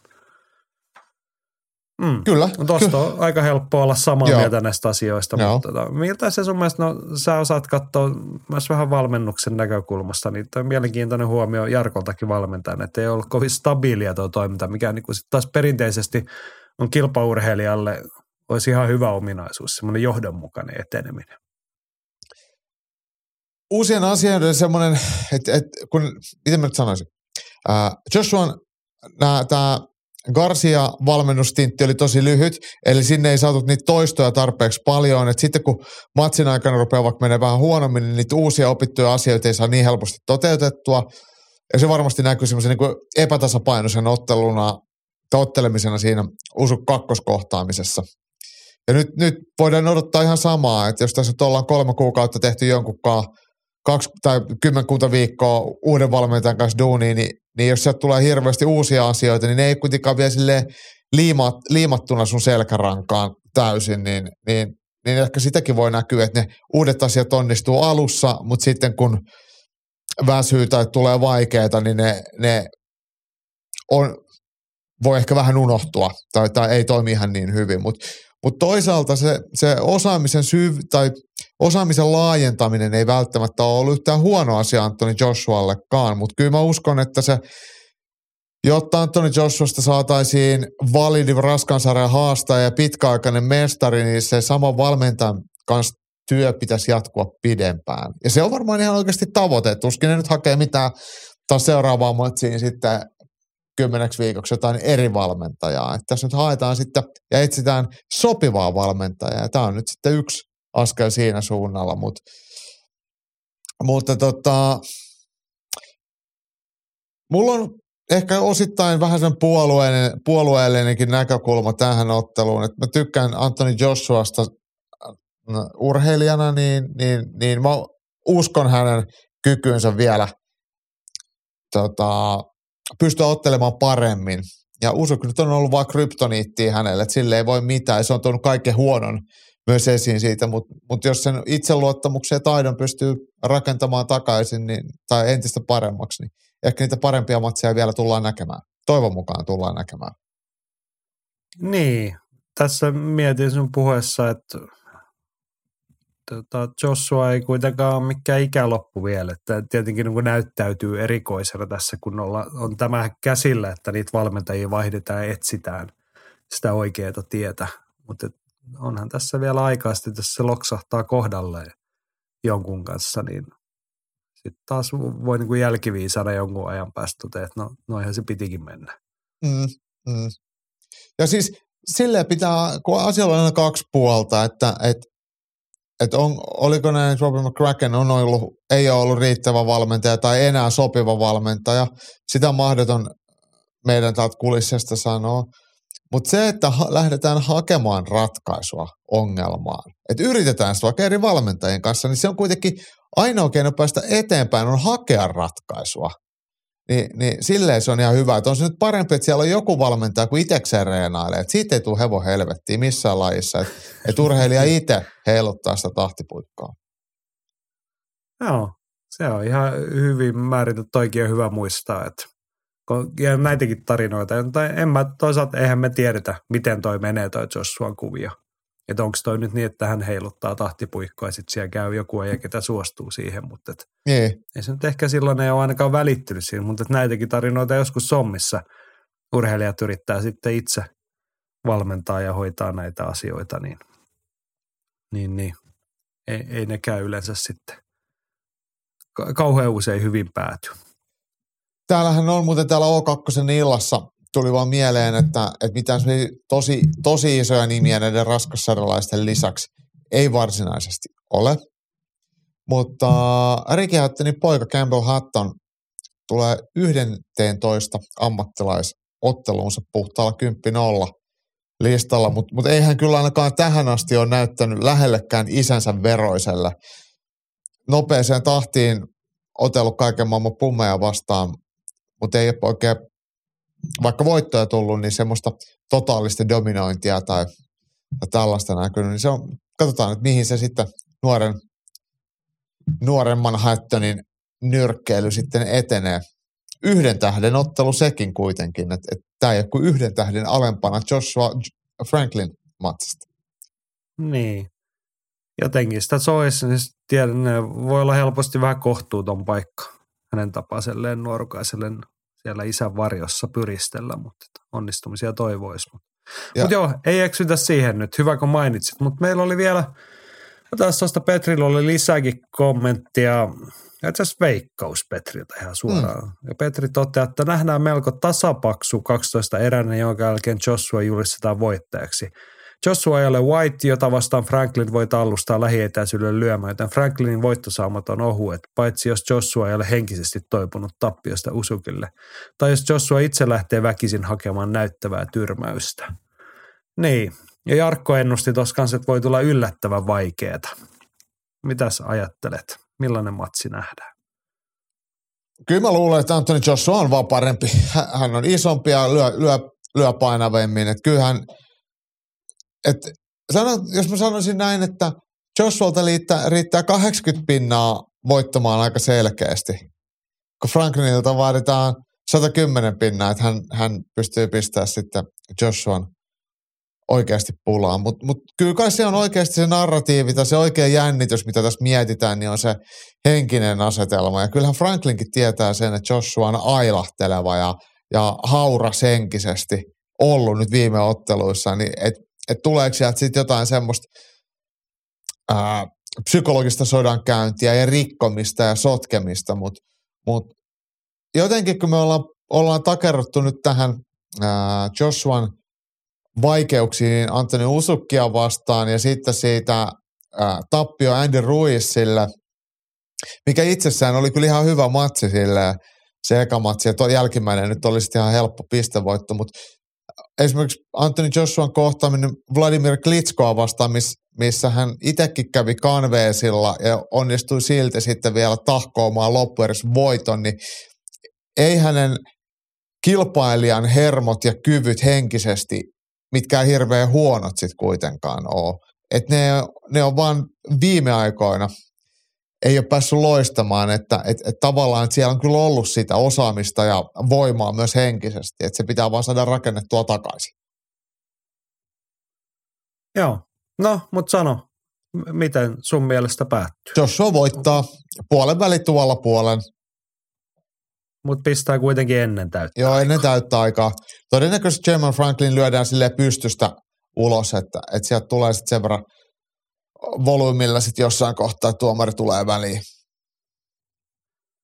Joo, tätä on helppo kompata, niin kuin, helppo yhtyä tuohon Jarkon toivoiseen, että niin kuin, jos Joshua haluaa siellä huipulla jatkossakin olla, niin kyllä nyt tarvittaisiin kuitenkin sit vakuuttava esitys ja mm. siihen niin vakuuttava lopputulos myös, niin sitä me tässä nyt odotamme. Mä lisään Juho tuohon oma, mä, niin, mä nopeasti lisään tuohon mun omaan kommenttiin, että siksi mä, mä jopa vähän niin kuin toivon, että matsi ei pääty liian nopeasti, jotta me nähtäisi sitä Joshuan hyvää suorittamista ja myös hän, hän varmasti itsekin hyötyisi siitä, että se ei olisi laakia vainaa tämä matsi. Joo, tällaista toivomme. On nämä menestyt ja toki myös German Franklinille, että ei me, mulla on ainakin ihan saman tekevää kumpi voittaa, mutta et, on tässä selkeä asetelma. Mutta Juha Valkila kysyy, että onko Joshualla enää todellisia mahdollisuuksia vöihin, vaikka titteliotteluun pääsisikin? Kyllä, ja, ja oikeastaan tämä nyt on silleen aika selkeäkin tämä asetelma, että Usyk nyt on ollut kahdesti parempi, et, ja tuskin kohtaavat kolmatta kertaa. Furya vastaan Joshua ei koskaan otellut, ja siinä varmaan myös sekä taidet että henkinen puoli joutuu koville. Mutta Fury voi lopettaa milloin vaan ja Usyk voi lopettaa milloin vaan, ja sitten sit siellä ei olekaan enää ketään semmoista validia tai semmoista etukäteen ainakaan niinku täysin lyömätöntä kaveria sun yläpuolella. Et, et, et raskas sarja elää sitten kuitenkin koko aika ja Usyk voisi myös jossain kohtaa kyllästyä sitten tuohon Furyn kanssa pelleille ja sanoa, että fuck it, että, et mä lähden mieluummin ammuskelemaan tuonne rintamalle venäläisiin. niin. Joo. Tällainenkin skenaario saattaa käydä. Ja vöitä on neljä äkkiä. Joku niistä tota, sanktiointi, tai siis ammattinyrkkeilyliitoista, niin jostain syystä riitautuu jonkun mestarin kanssa, joka ei suostu toimimaan heidän standardien mukaisesti, niin, niin sitten joku jää avoimeksi sitten se menee taas jakoon. Et harvoinhan on näin, että yhdellä mestarilla olisi kolme vyötä raskaassa sarjassa ja että olisi keskittynyt niin, niin tiiviisti. Joo, mutta tällainen on meidän viikon taistelu. Anthony Joshua vastaan German Franklin ja siellä on Ricky Hattonin poika ja muuta. Lauantai-iltana O2 Lontoossa ja Dazone näyttää. Ysiltä alkaa kinkerit Suomen aikaa lauantaina. Kyllä. Joo. Sitten, kuten tuossa todettiin, niin meillä oli hiukan, olisi ollut vaikeuksia ehkä itse valita, että mihin suuntaan tässä kallistutaan. Kaikenlaista muutakin olisi tarjolla. Mä otan ennen kuin saat kertoa oman tärppis, niin siihen suuntaan, kun tiedän sun valintas, niin antaa Henrin kertoa, että Jenkeissä isketään vuoden mielenkiintoisin nyrkkeilyilta. Kehän kipua kovan luokan lupauksia, joista voi odottaa tekijäukkoja, muun muassa Roy Jones Jr., Anthony Pettis, Jose Aldo ja Who the fuck is that, that guy, Stevens. Kenellä näette olevan parhaat tulevaisuuden näkymät? Puhutaan siis Gamebred Boxing neljä illasta. Jorge Masvidalin nyrkkeilypromootio. Siellä on tosiaan tämmöisiä tuoreita, nuoria ja lupaavia nimiä kehässä. Niin. Haluatko sä nyt, jos kysymys kuuluu, että kenellä on parhaat tulevaisuuden näkymät, niin löytyykö se sun tärppimatsista? Löytyy. Se on, taitaa olla pääottelu, Roy Jones Jr. vastaan Anthony Pettis. Murapoika vastaan, vastaan sitten yksi ammattinyrkkeilyn legendoista, mies, joka on ollut sekä raskaan sarja että että, että mikä sitten super middleweight, oliko se nyt sitten raskas keskisarja, kun se nyt oli. Joku tällainen. Niissä ainakin maailmanmestari, oliko vielä ää, ylempi keskisarjakin, maailmanmestari Roy Jones. Kuitenkin legenda, mutta vanhentunut legenda. Että oliko Roy Jones 54 ja nyt sitten Anthony Pettis, Kyllä. joka ei ole ammattivapaattelu häkeissä pystynyt suorittamaan ja sulanut täysin, niin hän lähtee sitten hakemaan rahaa ammattinyrkkeilykeistä vanhaa legendaa vastaan. Ja mä toivoisin, että et, ei, okei, okay, mä en saisi toivoa, mutta mä toivoisin, että, että nyrkkeilisi ihan oikeasti, että Jones vetäisi vetäis pettisiin vielä kertaalle jolla vasemmalla koukulla oikein napakasti leukaa, että voisi näyttää sille, että et, et, et se raha ei tule ilmaiseksi tässäkään – kamppailumuodossa. Et, et jos, jos ei oikeasti ole läsnä, niin, niin, niin ei voi voittaa ja sille se on näyttänyt, mutta mut miten me voidaan ajatella, että 54-vuotias entinen amma, huippuammattinyrkkeilijä enää sitten olisi hirveän suorituskykyinen. Mutta kyllä Roy Jones Jr. on kuitenkin ammattinyrkkeilyn yksi suurista miehistä. hieno nyrkkeilijä ollut parhaimmillaan, niin kyllä hänen kattominen on aina hienoa. Ja eikö hänen edellinen ottelu ollut ää, yhtä vielä isompaa nimeä Mike Tysonia vastaan? Joo, sehän oli semmoinen kiinnostava spektaakkeli sekin. Mutta sehän oli oikeastaan tämmöinen yksi näistä ensimmäisistä isoista tämmöisistä show-nyrkkeilyilloista, missä, missä ei sitten kuitenkaan ihan oikeasti nyrkkeillä. Niin. Mm. Vähän näyt, Mä en taas oikein tiedä, mitä mä tästä nyt ajattelisin, mutta tota, nuori ja lupaava Roy Jones Jr. kehässä. Mm. Toisessa pääottelussa Jose Aldo vastaa Jeremy Stevens. Taisi viisi vuotta sitten ollut ihan hyvä UFC-matsi, mutta mm. nyt on nyrkkeilyä. Niin ja Jose ne Aldo, joka eläköityi siis vapaaottelusta, mutta et nyt hän on lähtenyt ammattinyrkkeilyn tielle, niin onko siellä minkälaista polkua sun mielestä luvassa?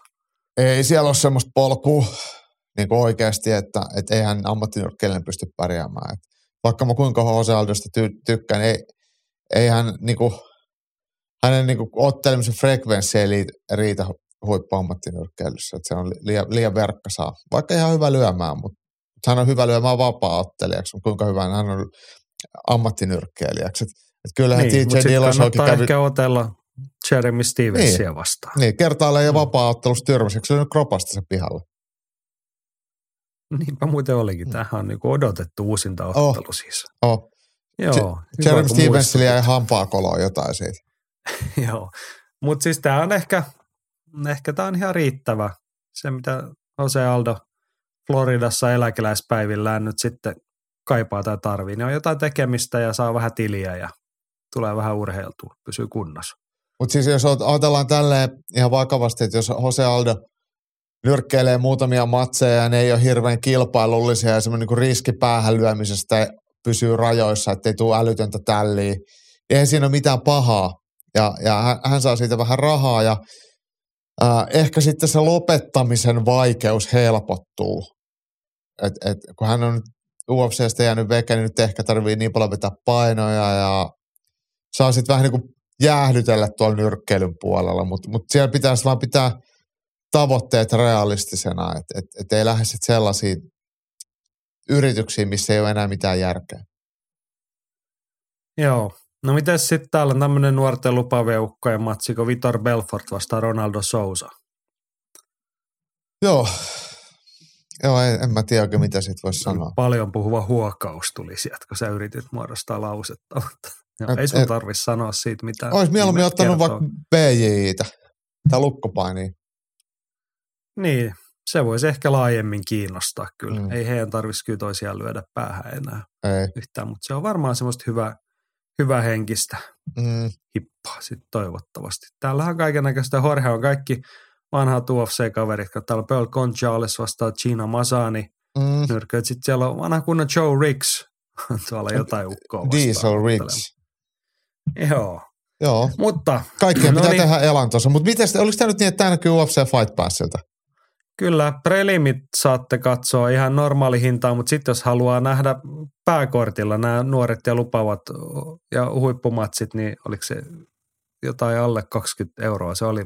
Se on Fight Passilla pay-per-view. En muista koskaan ennen noteraanen tämmöistä, että heillä olisi mitään PPV-meininkiä. En mäkään, mutta mut siis tämähän voi olla sellainen, sellainen kun nythän niillä oli Brasseissan, eikö se nyt ollut näin, että UFC itse jakelee, että heille ei TV, mitään TV-jakelijaa, ainakaan Brasseissa, niin, niin tämä on varmaan semmoinen, että Fight Pass tilauksella siellä pystyy katsoa jotain ja sitten PPVllä voi ostaa ne numerokortit, niin että se infrastruktuuri heillä varmaan on ja he varmaan pyörittelee sitten mielessään, että onko se jossain kohtaa sitten jossain muullakin markkina-alueella vaikka ajankohtainen. Niin ja varmaan tämä tuote voi olla puoliksi sinne räätälöity, että tässä on Aldo ja Belfortti ja Sousa ja totta, totta. tällaista nimeä, niin totta. Roy Jones Juniorkin varmaan vähän voi prasseissa myydä. Niin. Oot ihan oikeas. Joo, mutta mielenkiintoinen kehityskulku. Katsotaan, rantautuuko tänne, tänne laajemminkin ja Fight Passin käyttöön, että miten he liiketoimintaansa kehittää. Mm. Joo, mulla on toisenlainen tärppi. Vähän vähemmän lupaavia huippuottelijoita. Toi, no, todetaan tuosta ensin. Toi on siis Fight Passilla ja se on lauantai sunnuntai välisenä yönä. Oh, yritän tuossa kelloa. No en huomannut kello, mutta siinä aamuyön puolella käynnistyy. Prelimit tosiaan saa katsoa sieltä normaali kuukausihintaa, sitten oli pay-per-view-maksu. Mutta mun nostoni tähän viikonloppuun myös lauantaina ja lauantai-sunnuntai välisenä yönä Las Vegasista. Professional Fighters Leaguein uusi sesonki alkaa, eli PFL 1 numerolla 20, 2023 runkosarja käynnistyy.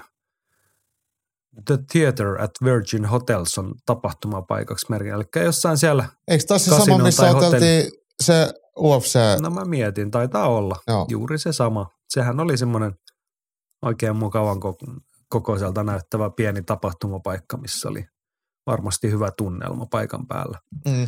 Mutta mä otin tämän ihan urheilullisin perustein. Pääottelussa miesten höyhensarja Brendan Lohnein vastaa Marlon Moraes. Sitä ennen kaksi miesten kevyen raskaasarjan matsi Rob Wilkinson vastaan Tiago Santos ja Christoph Jotko vastaan Will Flurry.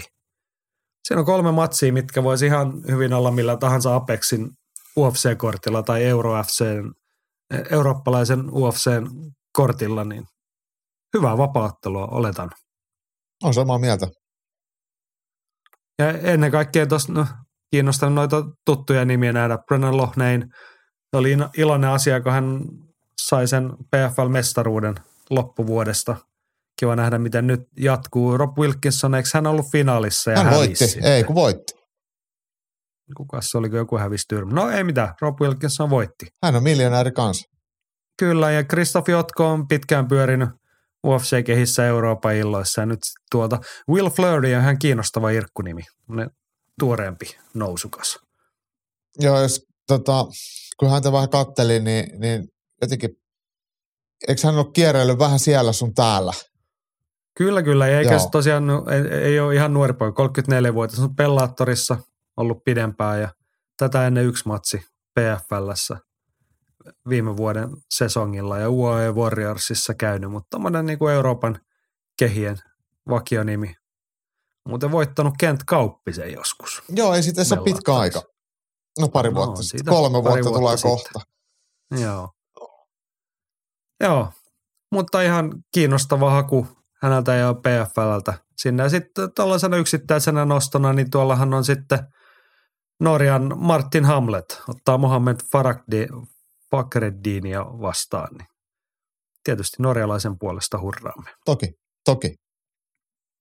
Joo, mutta ennen kaikkea tässä sanotaan, että niin kun me taidettiin silloin kehua vuolaasti loppuvuodesta, kun PFL veti sesongin loppu. Oli hieno se finaalitapahtuma, kiinnostavaa, hyviä matseja, hyviä voittajia, niin ja jotenkin se on niin fiilis kantanut nyt ja nyt he lähtee sitten, he on aika usein tehnyt noita keskiviikko torstai-akselilla, etsinyt sen tyhjän raon kamppailu ja televisiokartalta, missä on heidän tapahtumia ollut, mutta nyt lähdetään ainakin sesonkin liikkeelle lauantai-illan primetimeissa, kun UFC on huililla, niin Hyvä näin.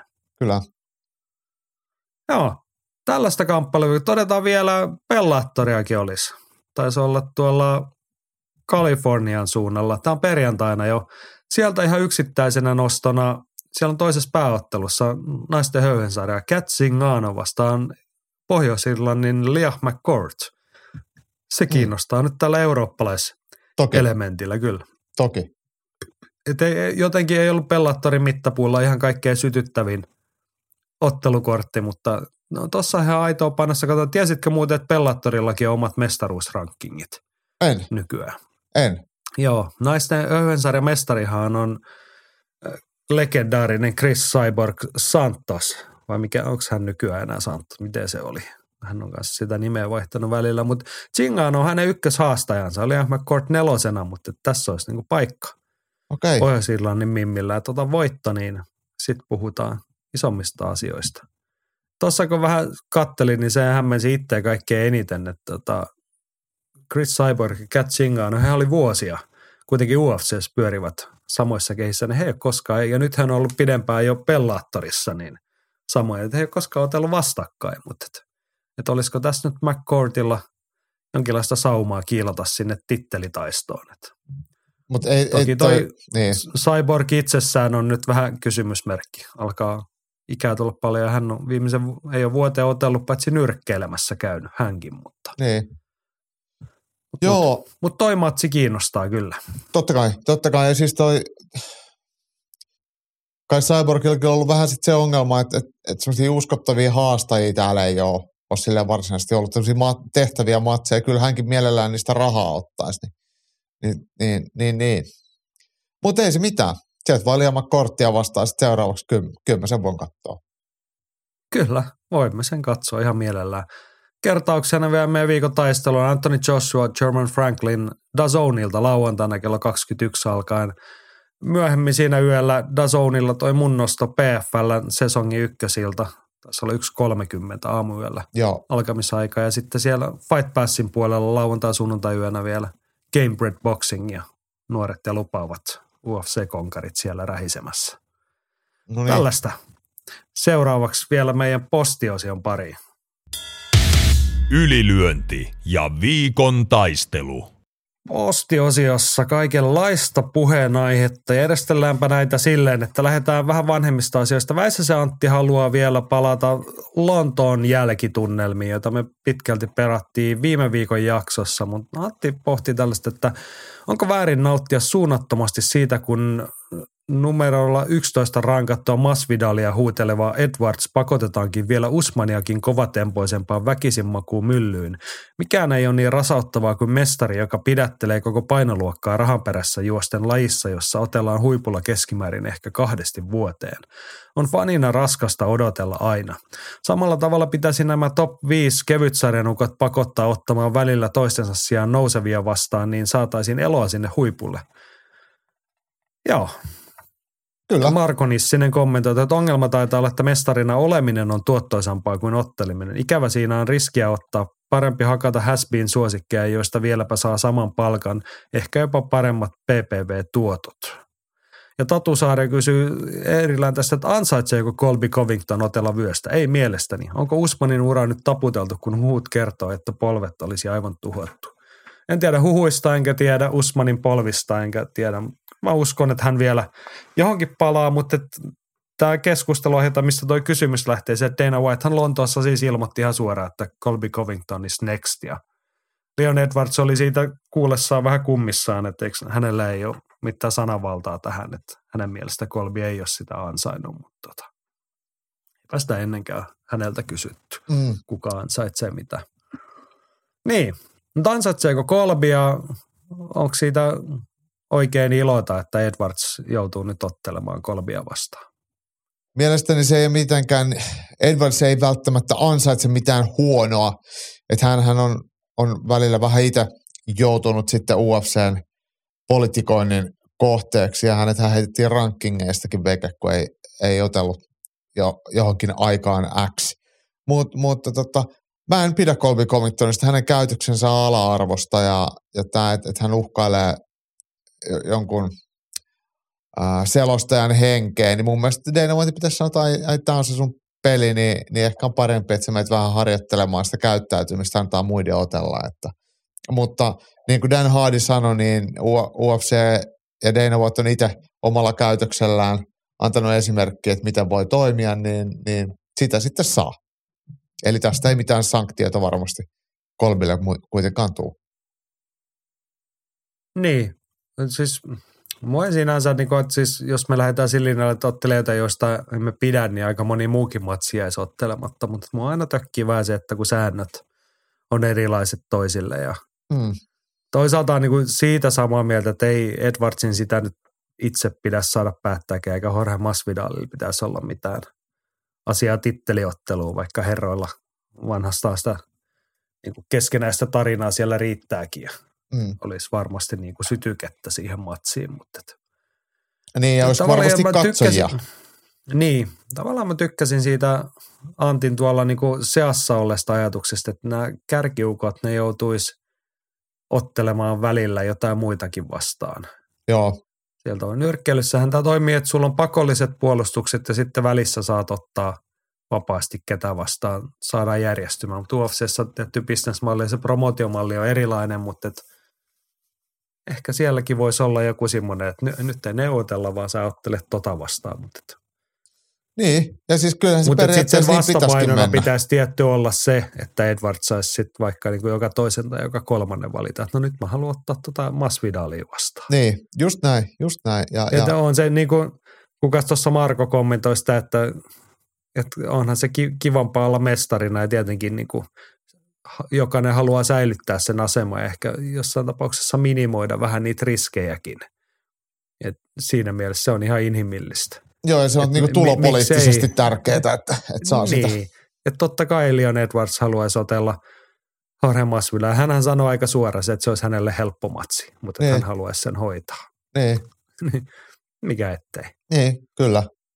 Mutta hän ei ehkä siinä asemassa, että niinku Michael Bisping otti mestaruuden itselleen vanhalla päivillään, niin hän sai sitten ikään kuin palkinnoksi kotikylää matsia Dan Hendersonia vastaan, jonka ei kanssa välttämättä olisi pitänyt missään titteliottelussa enää olla yli 40 mutta Näinpä. uusinta ottelu oli hyvä story ja se sopi Bispingille ja hän sai sen vähän niin kuin palkintona. Jep. Mutta Edwards ei ehkä vielä saa mitään paljon. Hän ehkä sitten, jos hän on mestari kolmen vuoden päästä, hän voi ottaa sitten eläkeikäistä Jorgea vastaan silloin. Näin se on, mutta mut toi just vielä, mä palaan kanssa tuohon, mitä Anttisin sanoi siitä, että et, et se ei ole ainoastaan mestareiden ongelma, vaan se on noiden niinku rankattujen ottelijoiden ongelma. Et Siellä kärkiviisikossa Gatesit ja nämä ei yleensä, tai niinku esimerkiksi kevyessä sarjassa Poirier Gatesi, niin ei mä voi ottaa mitään Tsarukia niin vastaan, kun se on ranking siellä tämä ja tämä, että mä en suostu ottelee. Niin, niin jotenkin se pitäisi, se järjestelmä pitäisi silleen romuttaa, että kun se ranking ei kuitenkaan ole millään lailla absoluuttinen, että se on UFCn oma markkinointiväline, että sit, sitä ei pitäisi katsoa, tai se voisi heittää hevo helvettiin suoraan. Tehkää matseja, mielenkiintoisia otteluita ja se, että kun joku sanoo, että, että mä en halua ottaa tota ja tota vastaan, niin kysehän on siitä, että jos sä oot hyvä, niin sä voitat sen. Ja sitten se pitäisi olla taloudellisesti aina kannattavaa ottaa matsi ketä tahansa vastaan sillä, että, että se veisi sua aina eteenpäin. Ja, Niin, et, eihän et, tähän siis suoraan sanottuna ole ihan yksiselitteistä helppoa ratkaisua eikä vastausta, että voidaan heittää rankingit jorpakkoon, koska ne ei toimi täydellisesti, siis ne UFCn omat rankingit. Mutta muuttaisiko se tilanne yhtään paljon, että jos vedettäisiin sitten ihan satunnaisesti Dana Whitein jonkun pääsisäisen rankingin mukaan, nyt me halutaan vaan toi matsi, niin sitten se tehdään. niin, niin no, mutta se, just, että kun sellaista sitten kuitenkin välillä myös on, että et, et, niin, niin, mutta niin. tarkoitin, että ei se välttämättä menisi parempaa, eikä tähän Ei. nyt ole ihan yksiselitteistä vastausta. Ei olekaan, ei olekaan. Ja siis, kun lähtökohtaisesti mun mielestä, äh, mulla ei se vastaus, että, että miten se toteutetaan, mutta mun mielestä kaikki ottelut pitäisi olla toteutettavissa ja niistä pitäisi saada hyvä palkka. Ja se ottelu, jokaisen, mutta molempien osapuolien pitäisi aina olla sitä mieltä, että tämä ottelu on just hyvä. Joo. Tämä, Tohon on kannattaa, tämä, tämä kannattaa siis ottaa. Että mun taloudellisesti kannattaa ehdottomasti otella. Ja mä voitan. tämän. Joo. Hei, otetaan tähän väliin, loikitaan kun tuli palkoista ja tienaamista puhe, niin Samuli pisti kysymyksen, että mihin Paulo Kostan neuvotteluvalta perustuu, ja hän oli tähän linkannut tuoreen uutisen. Paulo Kosta solminut uuden UFC-sopimuksen, ja tästä oli uutisotsikkoa sillä käreellä, että tienaa miljoonan per matsi. Joo, seitsemän numeroinen summa, niin. Niin. niin. Nurmisen Leksa oli takana, että on painoluokan toiseksi tunnetoin ottelija Isi Adesanian jälkeen. Niin. Niin. On se se Robert Whittaker, ketä on aika tunnettu. Et, et Niin, mä, ja sitten en on nykyinen mestari Niin, Alex Pereira, Mm. mutta siis on hän varmasti tunnetuimpia, se nyt on niinku, kyllä. Sit niinku kohtelu sama, että onko hän toisiksi vai kolmanneksi vai Niin. neljänneksi Niin, tunnettu, niin. mutta niin. kyllähän niitä painoluokan kärkinimiä, se on varmasti yksi tekijä, miksi hänelle kannattaa maksaa, ja niitä ei taas tällä hetkellä ihan liikaa siellä on. Hänen, hänen ympärilleen saadaan varmasti hyviä matseja rakennettua, jos hän on tolkuissaan. kyllä. On hän omalla tavallaan kiinnostava ja värikäs ottelija, kaikki ne höpsöttelyineen myös. Ja Mut toi, kyllähän se hurjalta kuulostaa, että jos olisi niinku tollainen diili lyöty nenä eteen, miljoona per matsi. niin toisaalta mun, mun mielestä se olisi tosi hienoa. Ja mä toivoisin, että kaikki muutkin saisi. Ja, ja Mm. se, itsehän hän ei sitä ikinä neuvotellut, mikä se nyt ikinä oli, joku- Tamara, se oli se hänen managerinsa nimi, mä en muista nyt, taitaa olla ihan brasilialaislähtöinen kuitenkin jonkun tämmöinen ammattilaistallin manageri, niin Niin, niin, hän on se neuvottelu hoitanut. Ehkä niillä on joku, millä kiristää sitten Dana Whitea tai, tai Endeavoria, että niillä on jotain hienoa kuva- tai videomateriaalia, että, meidän pitäisi saada vähän parempi sopimus.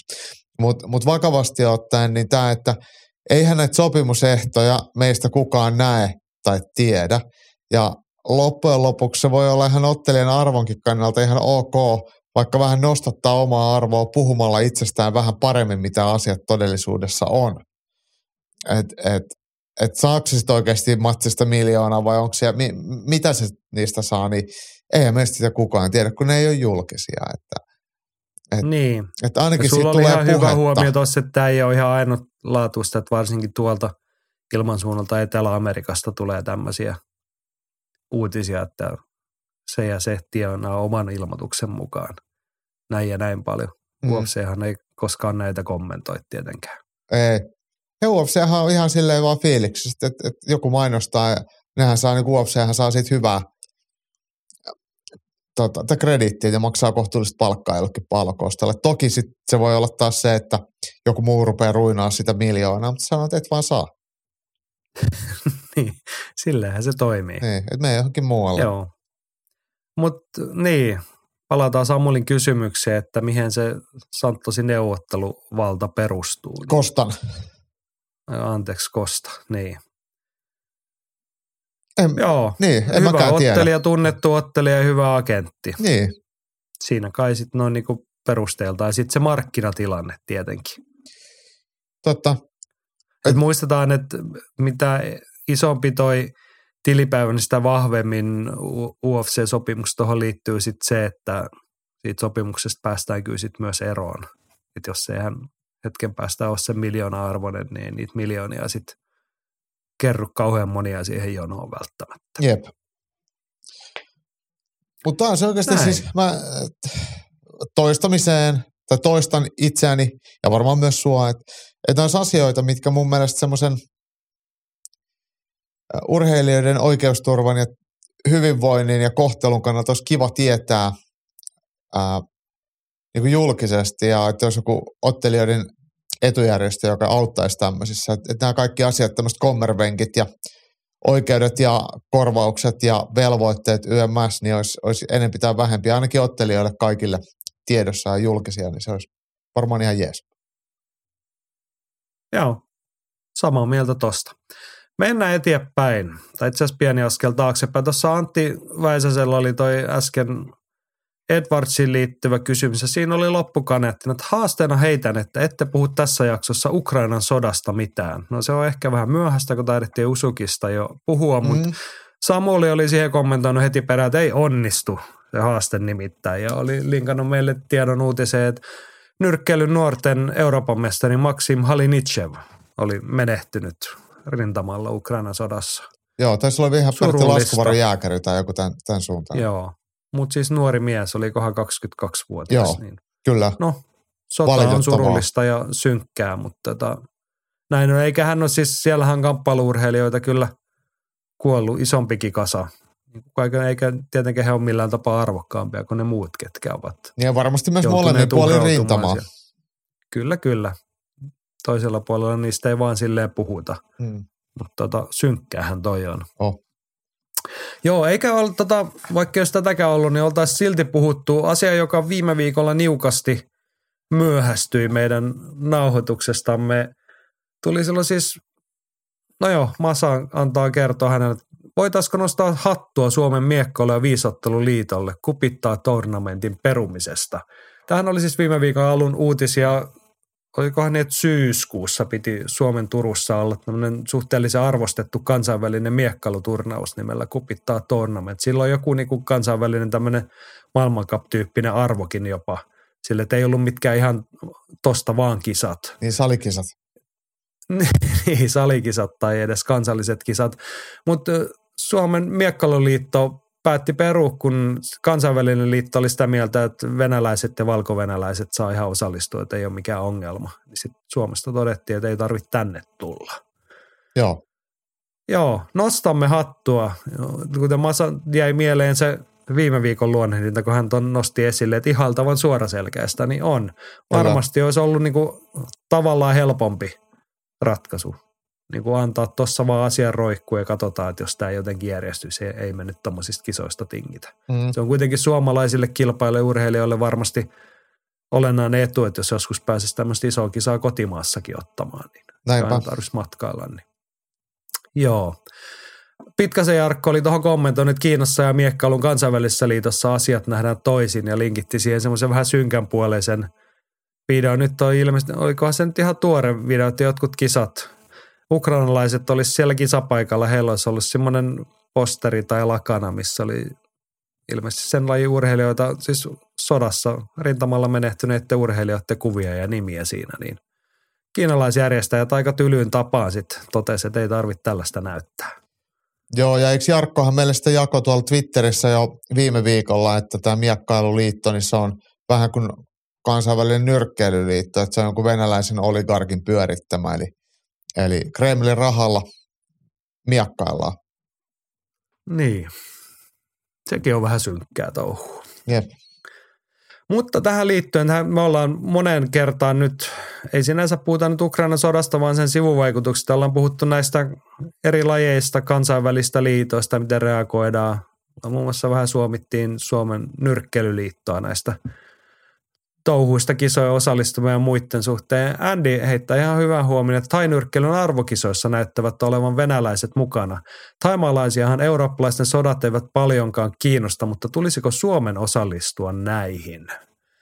Joo, tota kun vähän katteltiin, niin nyt on siis Turkissa, en tiedä loppusko ne jo vai onko ne nyt loppumassa, mutta Turkissa nuorten ja lasten Euroopan mestaruuskilpailut. Eikö se näin ollut? Kyllä, kyllä. Siellä on suomalaiset mukana ja siellä oli, siellä on myös venäläisiä. Heillä toki ollaan nyt silleen sit hienosti kierretty, että heillä ei ole Venäjän lippu eikä he jollain neutraalilla tunnuksella, mutta hauskasti vaan kiinnitin huomioon, kun suomalaisten matseista meidän oma kansallinen liitto raportoi, että oli oteltu sitä ja tätä sen maa ja sen maa ottelija vastaan. Sitten oli joku, oli välierässä hävinnyt jollekin ottelijalle, joka oli meritoitunut ja ei kerrottu, että mistä maasta hän on, mutta aika nopeasti selvisi, että hän on venäläinen. Niin. Jep. Olisi se nyt voinut silti sanoa. Tietenkään eihän ottelija Niin. siihen miten- mitenkään, jotkut lapset on siihen syyllisiä, suomalaiset mitenkään, mutta mut silti kyllä mun mielestä liitoltakin on vähän nihkeitä, jos kaikista muista puhutaan ja sitten jostain niinku salaillaan ja ollaan silleen, että ihan kuin Niin. mitään ei olisi. Et, et mun mielestä niinku rehellisyys on aina ihan niinku ok. Joo, joo, että jos se on niin valittu linja, että me mennään kisoihin, oli venäläiset siellä tai ei, meillä on aivan saman tekevää, niin ollaan sitten edes niin avoimia ja rehellisiä sen suhteen. Että meillä Mm. ei nähty tässä asiassa mitään ongelmaa. Jep. Mutta Andin kysymykseen palatakseni, että tulisiko Suomen osallistua näin, että jos multa kysytään, niin ei. Niin. Se on. Mutta toi on hyvä pointti. En tiedä miten niin kuin siis Euroopan mestaruustasolla, mutta et lajihan on luonnollisesti, kun tainyrkkeilystä puhutaan, niin taimaalaisessa hallinnossa vahvasti ja heitä ei taida hirveästi kiinnostaa tämmöiset asiat. Et huomasin tuossa yksi tuttu mat- paljon matkustava matkaileva ihminen oli tuossa just päivittänyt sosiaalisen median käyneensä Taimaassa Puketin suunnalla. Että oli lähtenyt nopeasti pois, kun oikein vihdys. Siellä oli aika paljon venäläisiä. Niin tota, se varmaan kertoo. Musta se on myös semmoinen vähän epämiellyttävä asia tässä hetkessä, että venäläiset menee naapurimaahan sotimaan, mutta sitten niin Venäjällä asia tai niin kuin elämä on tolleen tarpeettoman normaalia. Ja sitten sillä ei ole mitään niin kuin merkitystä taimaalaisille, että noin nyt roikkuu täällä ja tuo rahat meille. Niin. Sillähän Mutta Taimaa elää, olisi elää niin- täysin, niin. että turismilla. No totta kai, mä ymmärrän sen, että ne on inhimillisiä valintoja, mutta et, tavallaan selkäranka. Mutta urheilun kohdalla se on niinku vielä vähän synkempiä ne valinnat. Mm. Joo, Mutta ei, jos ei kiinnosta, niin ei kiinnosta. Mutta jotenkin sitä toivoisi, että Suomessa vaikka lajiliittoa voisi vähän kiinnostaa. niin, Mutta kivahan se on, että meillä nuo- nuoret ja lapset menestyy arvokisoissa tietty. Et sama kai se, jos siellä vähän venäläisiä vastaan otetaan. niin. Se on, on tosi, tosi kiusallinen tilanne, varsinkin niin kuin lasten kilpailuissa, kun puhutaan jostain 12-vuotiaista, että et ne ei niin kuin mun mielestä kuulu sellaiseen keskusteluun, että heidän ei, heidän ei tarvitsisi olla sellaisessa tilanteessa. Kyllä, mutta silloin pitäisi aikuisten ja sen niin lajiliiton huolehtia siitä, että ne lapset ei ajaudu tämmöiseen keskusteluun. Niin, Että ei sitä keskustelua tässä kohtaa oikein voi välttääkään. Ei, ei, mutta mut kunhan sanoin, että mun mielestä niinku se, että, Juu, juu. että se Oot ihan niinku aikuisten puolella, niin voidaan sanoa, että urheilijat on itsekin myös vastuussa. Mutta mut sitten tämmöisessä lasten ha- harrastetoiminnassa, niin se on niinku jotenkin, ne on asioita, mit, mitkä ei, mitä he ei voi tietää, ymmärtää tai, tai käsittää. Joo. Okei, sitten eteenpäin. Samuli pohtii tällaista vähän laajempaa kysymystä, tai no laaja ja laaja, spesifihän tämä. Pari kertaa olen siviilimaailmassa nähnyt, kun henkilö pyörtyy ja siinä yhteydessä on tullut pissaa ja kakkaa ja oksennusta. Miksi tätä näkee kuitenkin niin harvoin kamppailulajeissa vai ovatko kameramiehet niin harjaantuneita, että osaavat rajata nämä tuotokset pois kotikatsojen verkkokalvoilta? Masa alan miehenä, eli Masahan on siis sairaanhoitaja koulutukselta. Tota, että yleensä pyörtynyt ei päästele eritteitä ja kun päästään on yleensä kyse jostain vakavammasta. Niin, näin se monesti on. Mietin siis mitään, mistään tietämättä sen tarkemmin, mutta että kamppailukehissä kun joku pyörtyy, niin se on niin kuin hapensäätelyyn liittyvä kuristustilanne noin Niin, tai siis mekaaninen tärähdysvamma. Niin.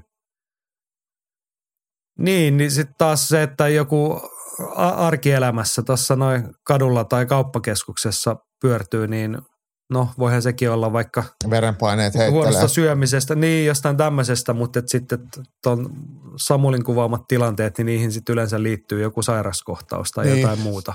Just joku epilepsia Laajemmin. tai, tai tämän suuntaista.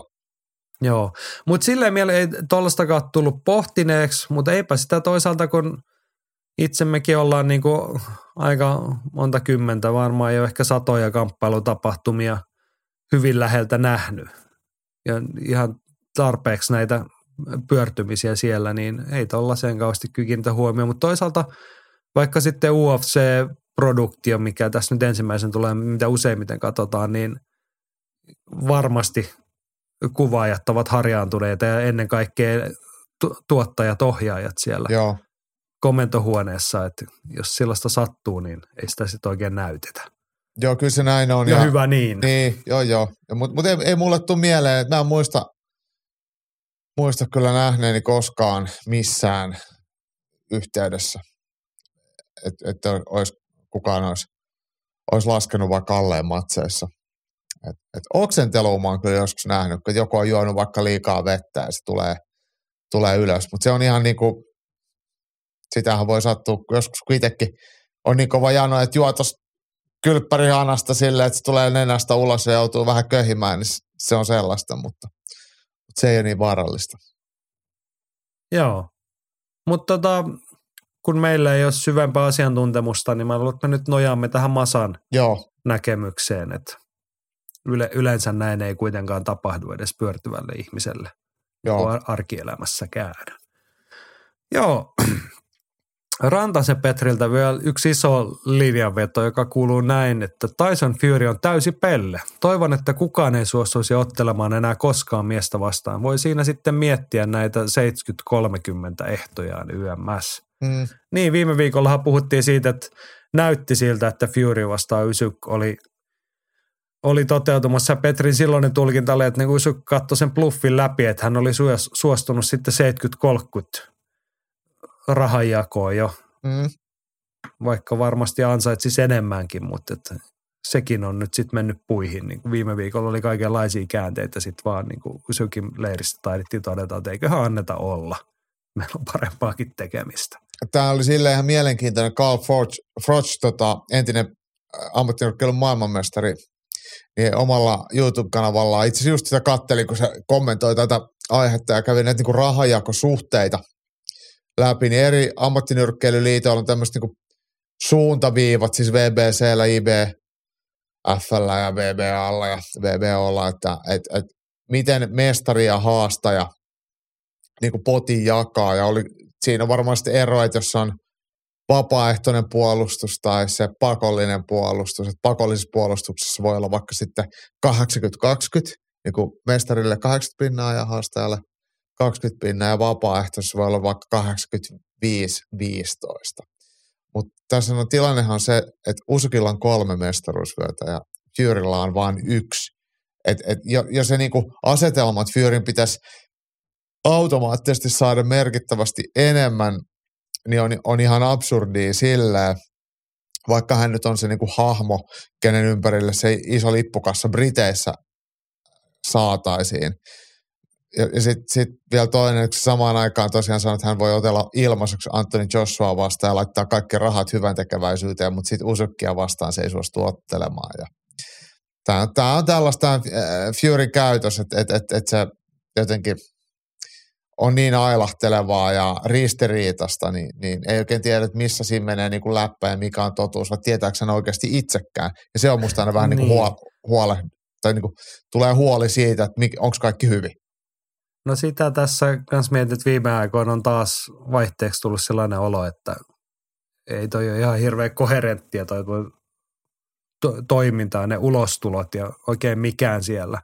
Mm. En ehkä lähde ihan Petrin linjalle sanomaan äijää täydeksi pelleksi, mutta tota, vähintäänkin erikoista. Ja just se, että niin kuin enemmänkin tulee sitten taas, kun herralla on mielenterveysongelmista ja muista taustaa, niin väkisinkin hipii mieleen, että missäs nyt mahdetaan mennä sitten. Mm. Että äijä onko tuuliviiri. Jep.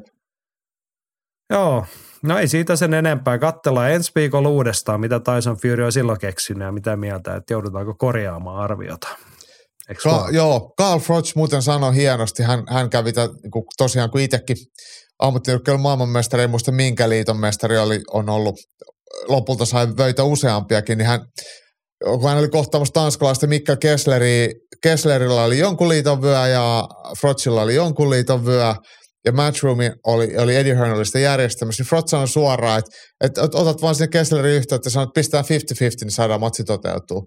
Ja se oli sillä selvä kaksi mestaria ja pottipuoliksi ja sitten sit oli iso ottelu Briteissä. Et, et ei se oikeasti aina ole niin hirveä isoista asioista kiinni. Ja jos mä rupean itse miettimään, että et, et jos, jos meillä on miltsi potissa ja se olisi niinku, saisinko mä siitä niinku 50-50 vai 60-40, niin se on loppujen lopuksi aika pieni sitten, että et kunhan se toteutuu. Tai no, pieni ja pieni, mutta, mutta silleen, että et, et, mut kai se sitten jotenkin No isossa maailmassa isot rahat niin. ja tietenkin isommat siivut, niin kuin prosentto, prosentitkin on isompia summia, mutta tota, jotenkin tässä on nyt vahvasti sellainen vaikka Furyn kohdalla, että jostain muusta Kyllä, kuin rahasta kyllä. on kyse, koska kyllähän varmasti vaikka hän antaisi 70 prossaa Usukille, että rahoita Ukrainaa tuolla, niin. hän tie, tienaisi luultavasti ihan tarpeeksi sillä Jep. vielä. jep. Et ei niin kuin välttämättä nyt ole rahasta kyse tässä No asiassa. No, mä vaan, on, on täysin samaa mieltä, täysin samaa mieltä. No niin, mutta mennään iloisempiin asioihin. Meillä on kaksi mukavaa ohjelmaosiota jäljellä ja nyt meillä on seuraavana kuulija top kolmonen. No Se on niin, Mäkisen Terolta. Tero kertoo, että viime viikolla puhuitte niistä hämäyksistä. Laitan tähän top kolme omaa suosikkia. Puhuttiin tosiaan tämmöisistä hämäystekniikoista, harhautuksista, mitä kaikilla nimillä sitä nyt voikaan nimeä. Mutta Tero kuvaili tässä kolme suosikkia, siis top kolme hämäykset. no Niin. niin, Yksi klassinen toisen käden, eli takakäden pyöritys, heilatus ja jabilla naamaan toisella kädellä. No se on aika klassinen kyllä. joo.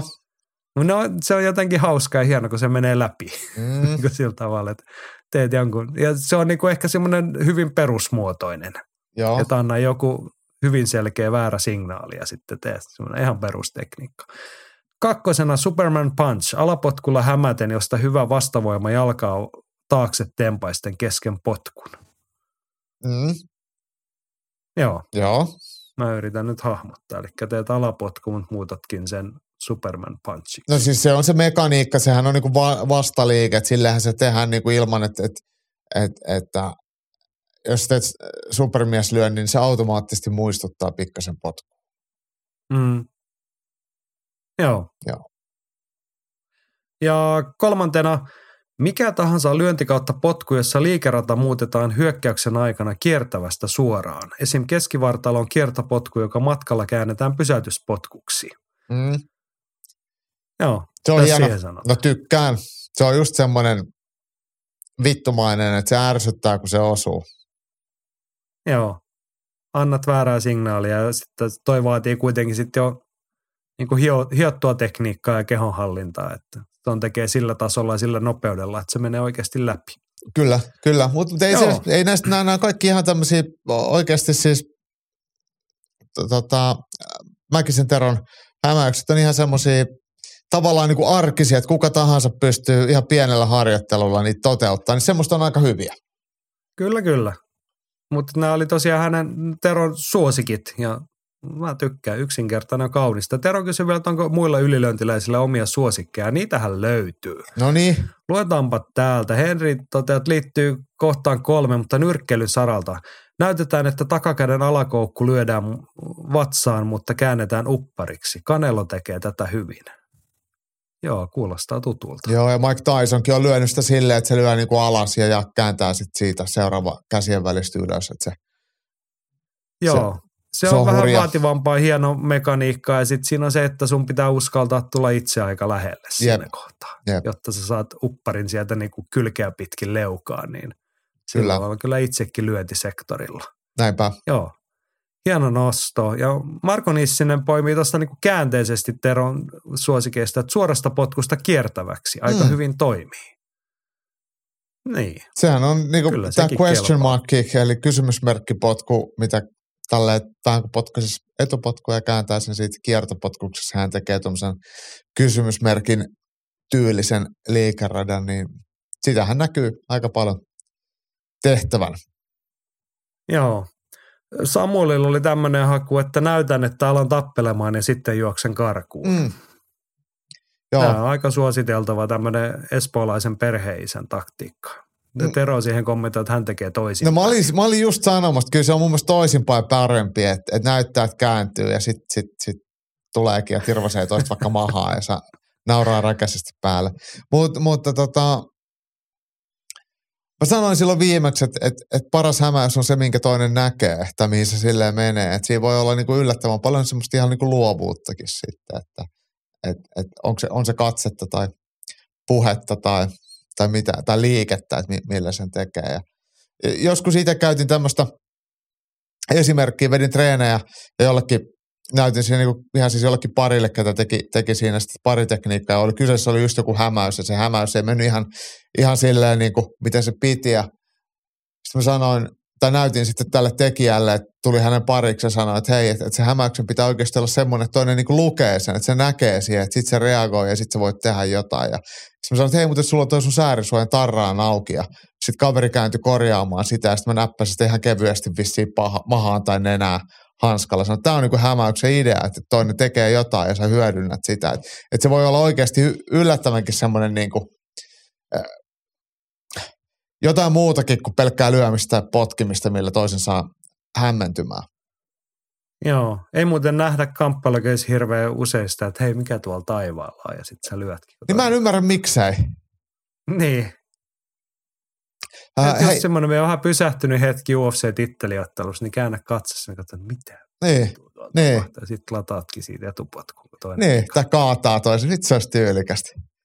Mä luulen, että se, ketä menisi siihen, niin se varmaan taputtaisi toista selkään, että ei vittu, toi oli hyvä. Että, että nyt, nyt, nyt.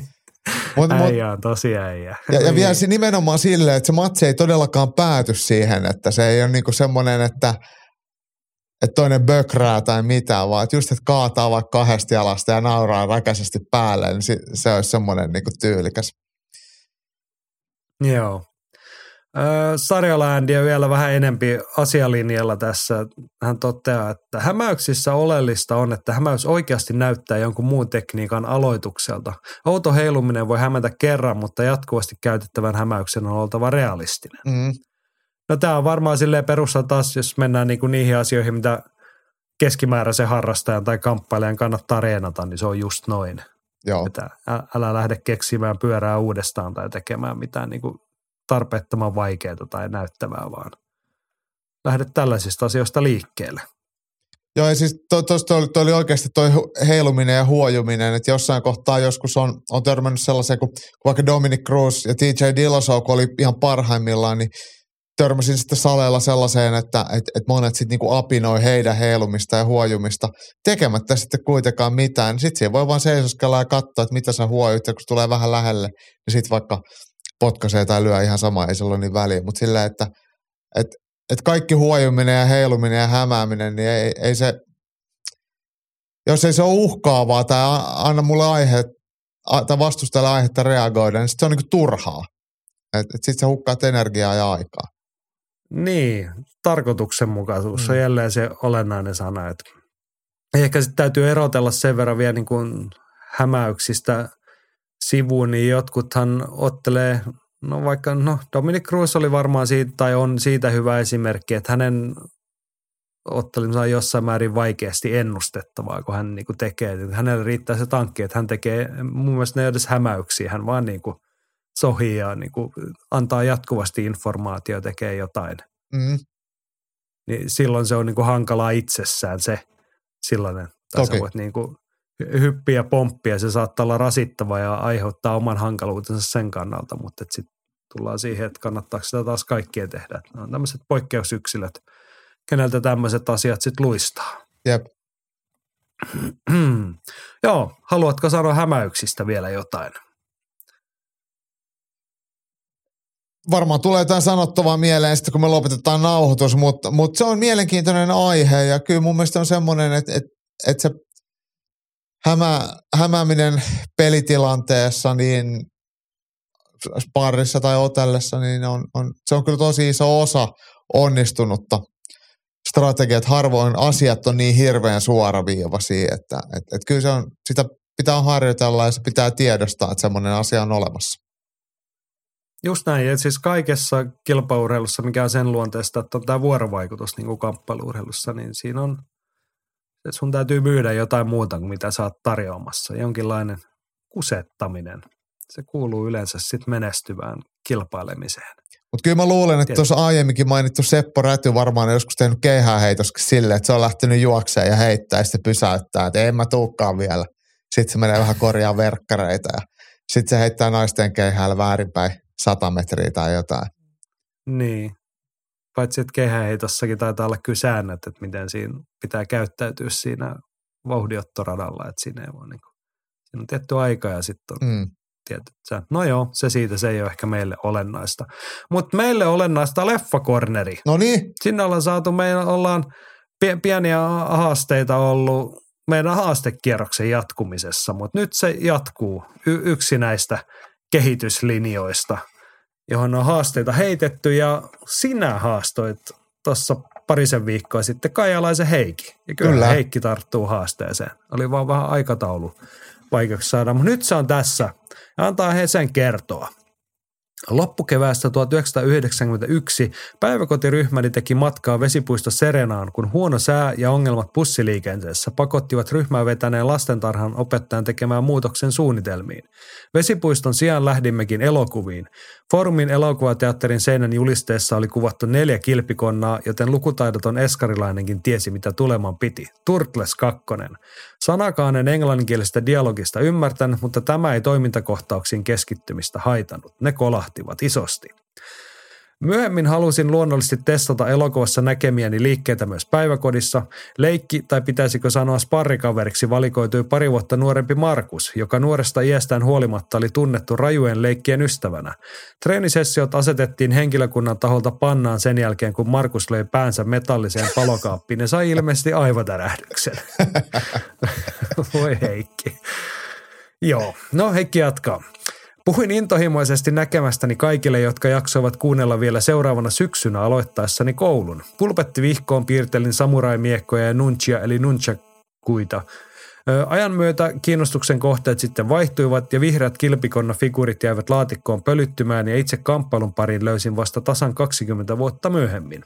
Nyt ehkä mietitte, mitä sille Markukselle sitten kävi. Hän ei antanut tämän TKO-tappion lannista itseään niin urheilussa kuin elämässä yleensäkään ja otteli sitten nyrkkeilyssä nuorten SM-mitaleista ennen kauppatieteiden maisterin opintojaan. Hieno, hieno tarinallinen taas ajankuvaa ja sitten sitä omaa henkilökohtaista storiaa, mikä ei niin paljon puhuttu leffan nyansseista, mutta ehkä Turtles 2 kohdalla ei tarvikaan. Turtles Kaikki ykkösen tietää, kyllä tietäjät vissiinkin. tietää.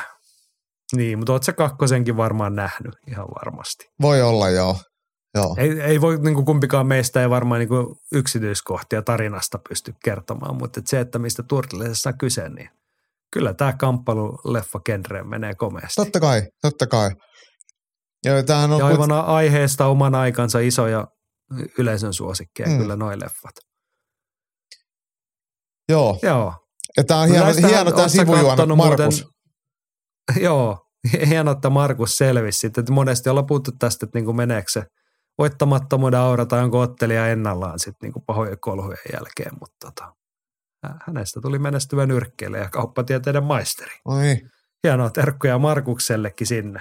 Ootko muuten kattanut Turtlesistahan tehty niitä uusintaversioita En oo. tässä viime vuosikymmenen puolella varmaankin. Ei, ei, Jo- Jostain ei, syystä ne ei ihan samalla tavalla vedonnut kuin 90-luvulla. Joo. Joo. Mutta jos olette siis nuorempaa sukupolvea ja oot innostunut niitä uusimmista, kannattaa ne vanhatkin. Niissä on ehkä vähän, ei ole ehkä ihan niin hienoa tietokoneteknologiaa, mutta tota, on niissä ehkä tarinana sitten enemmän story. Ja Turtles-sarjakuviakin on tietenkin tullut luettua nuorempana. Jep. Tuli jotenkin mieleen, Joo. että on samaan aikakauteen, ehkä vähän aikaisemminhan se tuli se Roger Rabbit-elokuva, Who Framed Roger Rabbit, noista tietokoneanimaatioista. Et se, se on jotenkin, en ole aikoihin sitä nähnyt, siis en ole varmaan nähnyt sen jälkeen, mutta jos jostain suoratoista palvelusta löytyisi, niin sen melkein voisi katsoa. Et, et ne on ollut omalla laillaan semmoisia,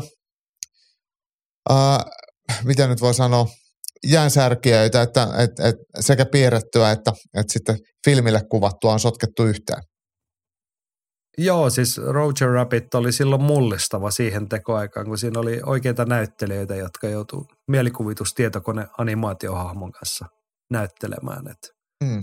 Tämä on vaan jäänyt siitä mieleen, että että oli se niin kuin sen ajan vekottamilla varmasti hieno, hienoa teknologiaa tekemistä, mutta että, ja myös haastavaa näyttelemistä sitten niille oikeille näyttelijöille. Jep. Se oli sympaattinen leffa. Katsokaa Roger, Roger Rabbit, jos sellainenkin jostain vielä löytyy. Mutta hei, kun ollaan leffahaasteen parissa, niin haaste tietenkin pistetään eteenpäin. Kun Hesetän suoritti, niin hän saa haastaa ja Heselle nousi mieleen sun Twitch, Twitch-striimeistä tuttu olennahaamo ja uskallan, uskallan veikata, että löytyy nytkin kuljakunnasta Pikee nimimerkillä, eli Pirkkaa herra oikein nimi, eikö? Joo, Pike, et ehdottomasti, niin Pikehän on voittanut meidän voittajaveikkauksia vaikka kuinka paljon, kun me Twitchissä niitä vedettiin live-studiossa. Silloin varmaan yksi kaapillinen ylilyöntipaitoja, mutta mut mä luulen, että Pikeltä kyllä, kyllä noita tota, elokuviakin löytyy, niin eiköhän hän tähän, tähän tartu myös. tällaista ö, ilahduttaa taas, kun saatiin leffahaaste käyntiin ja toivottavasti meillä on ensi viikollakin leffakorneri. Ja muistakaa Teron esimerkin innoittamana, jos sieltä irtoaa vähänkään jotain top kolmosta, ihan mistä vaan aiheesta, tai jos haluatte hämäyksistä tai jostain muusta jo puhutusta aiheesta tehdä, niin antaa tulla. Ensi viikolla taas jatketaan Hei, podcastin merkeissä. pit- hei, Sitä ennen Jani, meidän pitää- muistuttelen. Mu, mu, mä olin muistuttamassa, että meillä on yksi uusi jakso vielä Yliluontistudiossa. Siellä on Anton Kuivanen esittelemässä kolme vapaa-ottelutekniikkaa. Se on eilen illalla julkaistu, joten, tai no, te kuulette tämän todennäköisesti vasta nauhoituksesta seuraavana päivänä, niin maanantai-iltana julkaistu, niin käy, käykääpä Yliluontistudion YouTube-kanavalta se katsomassa.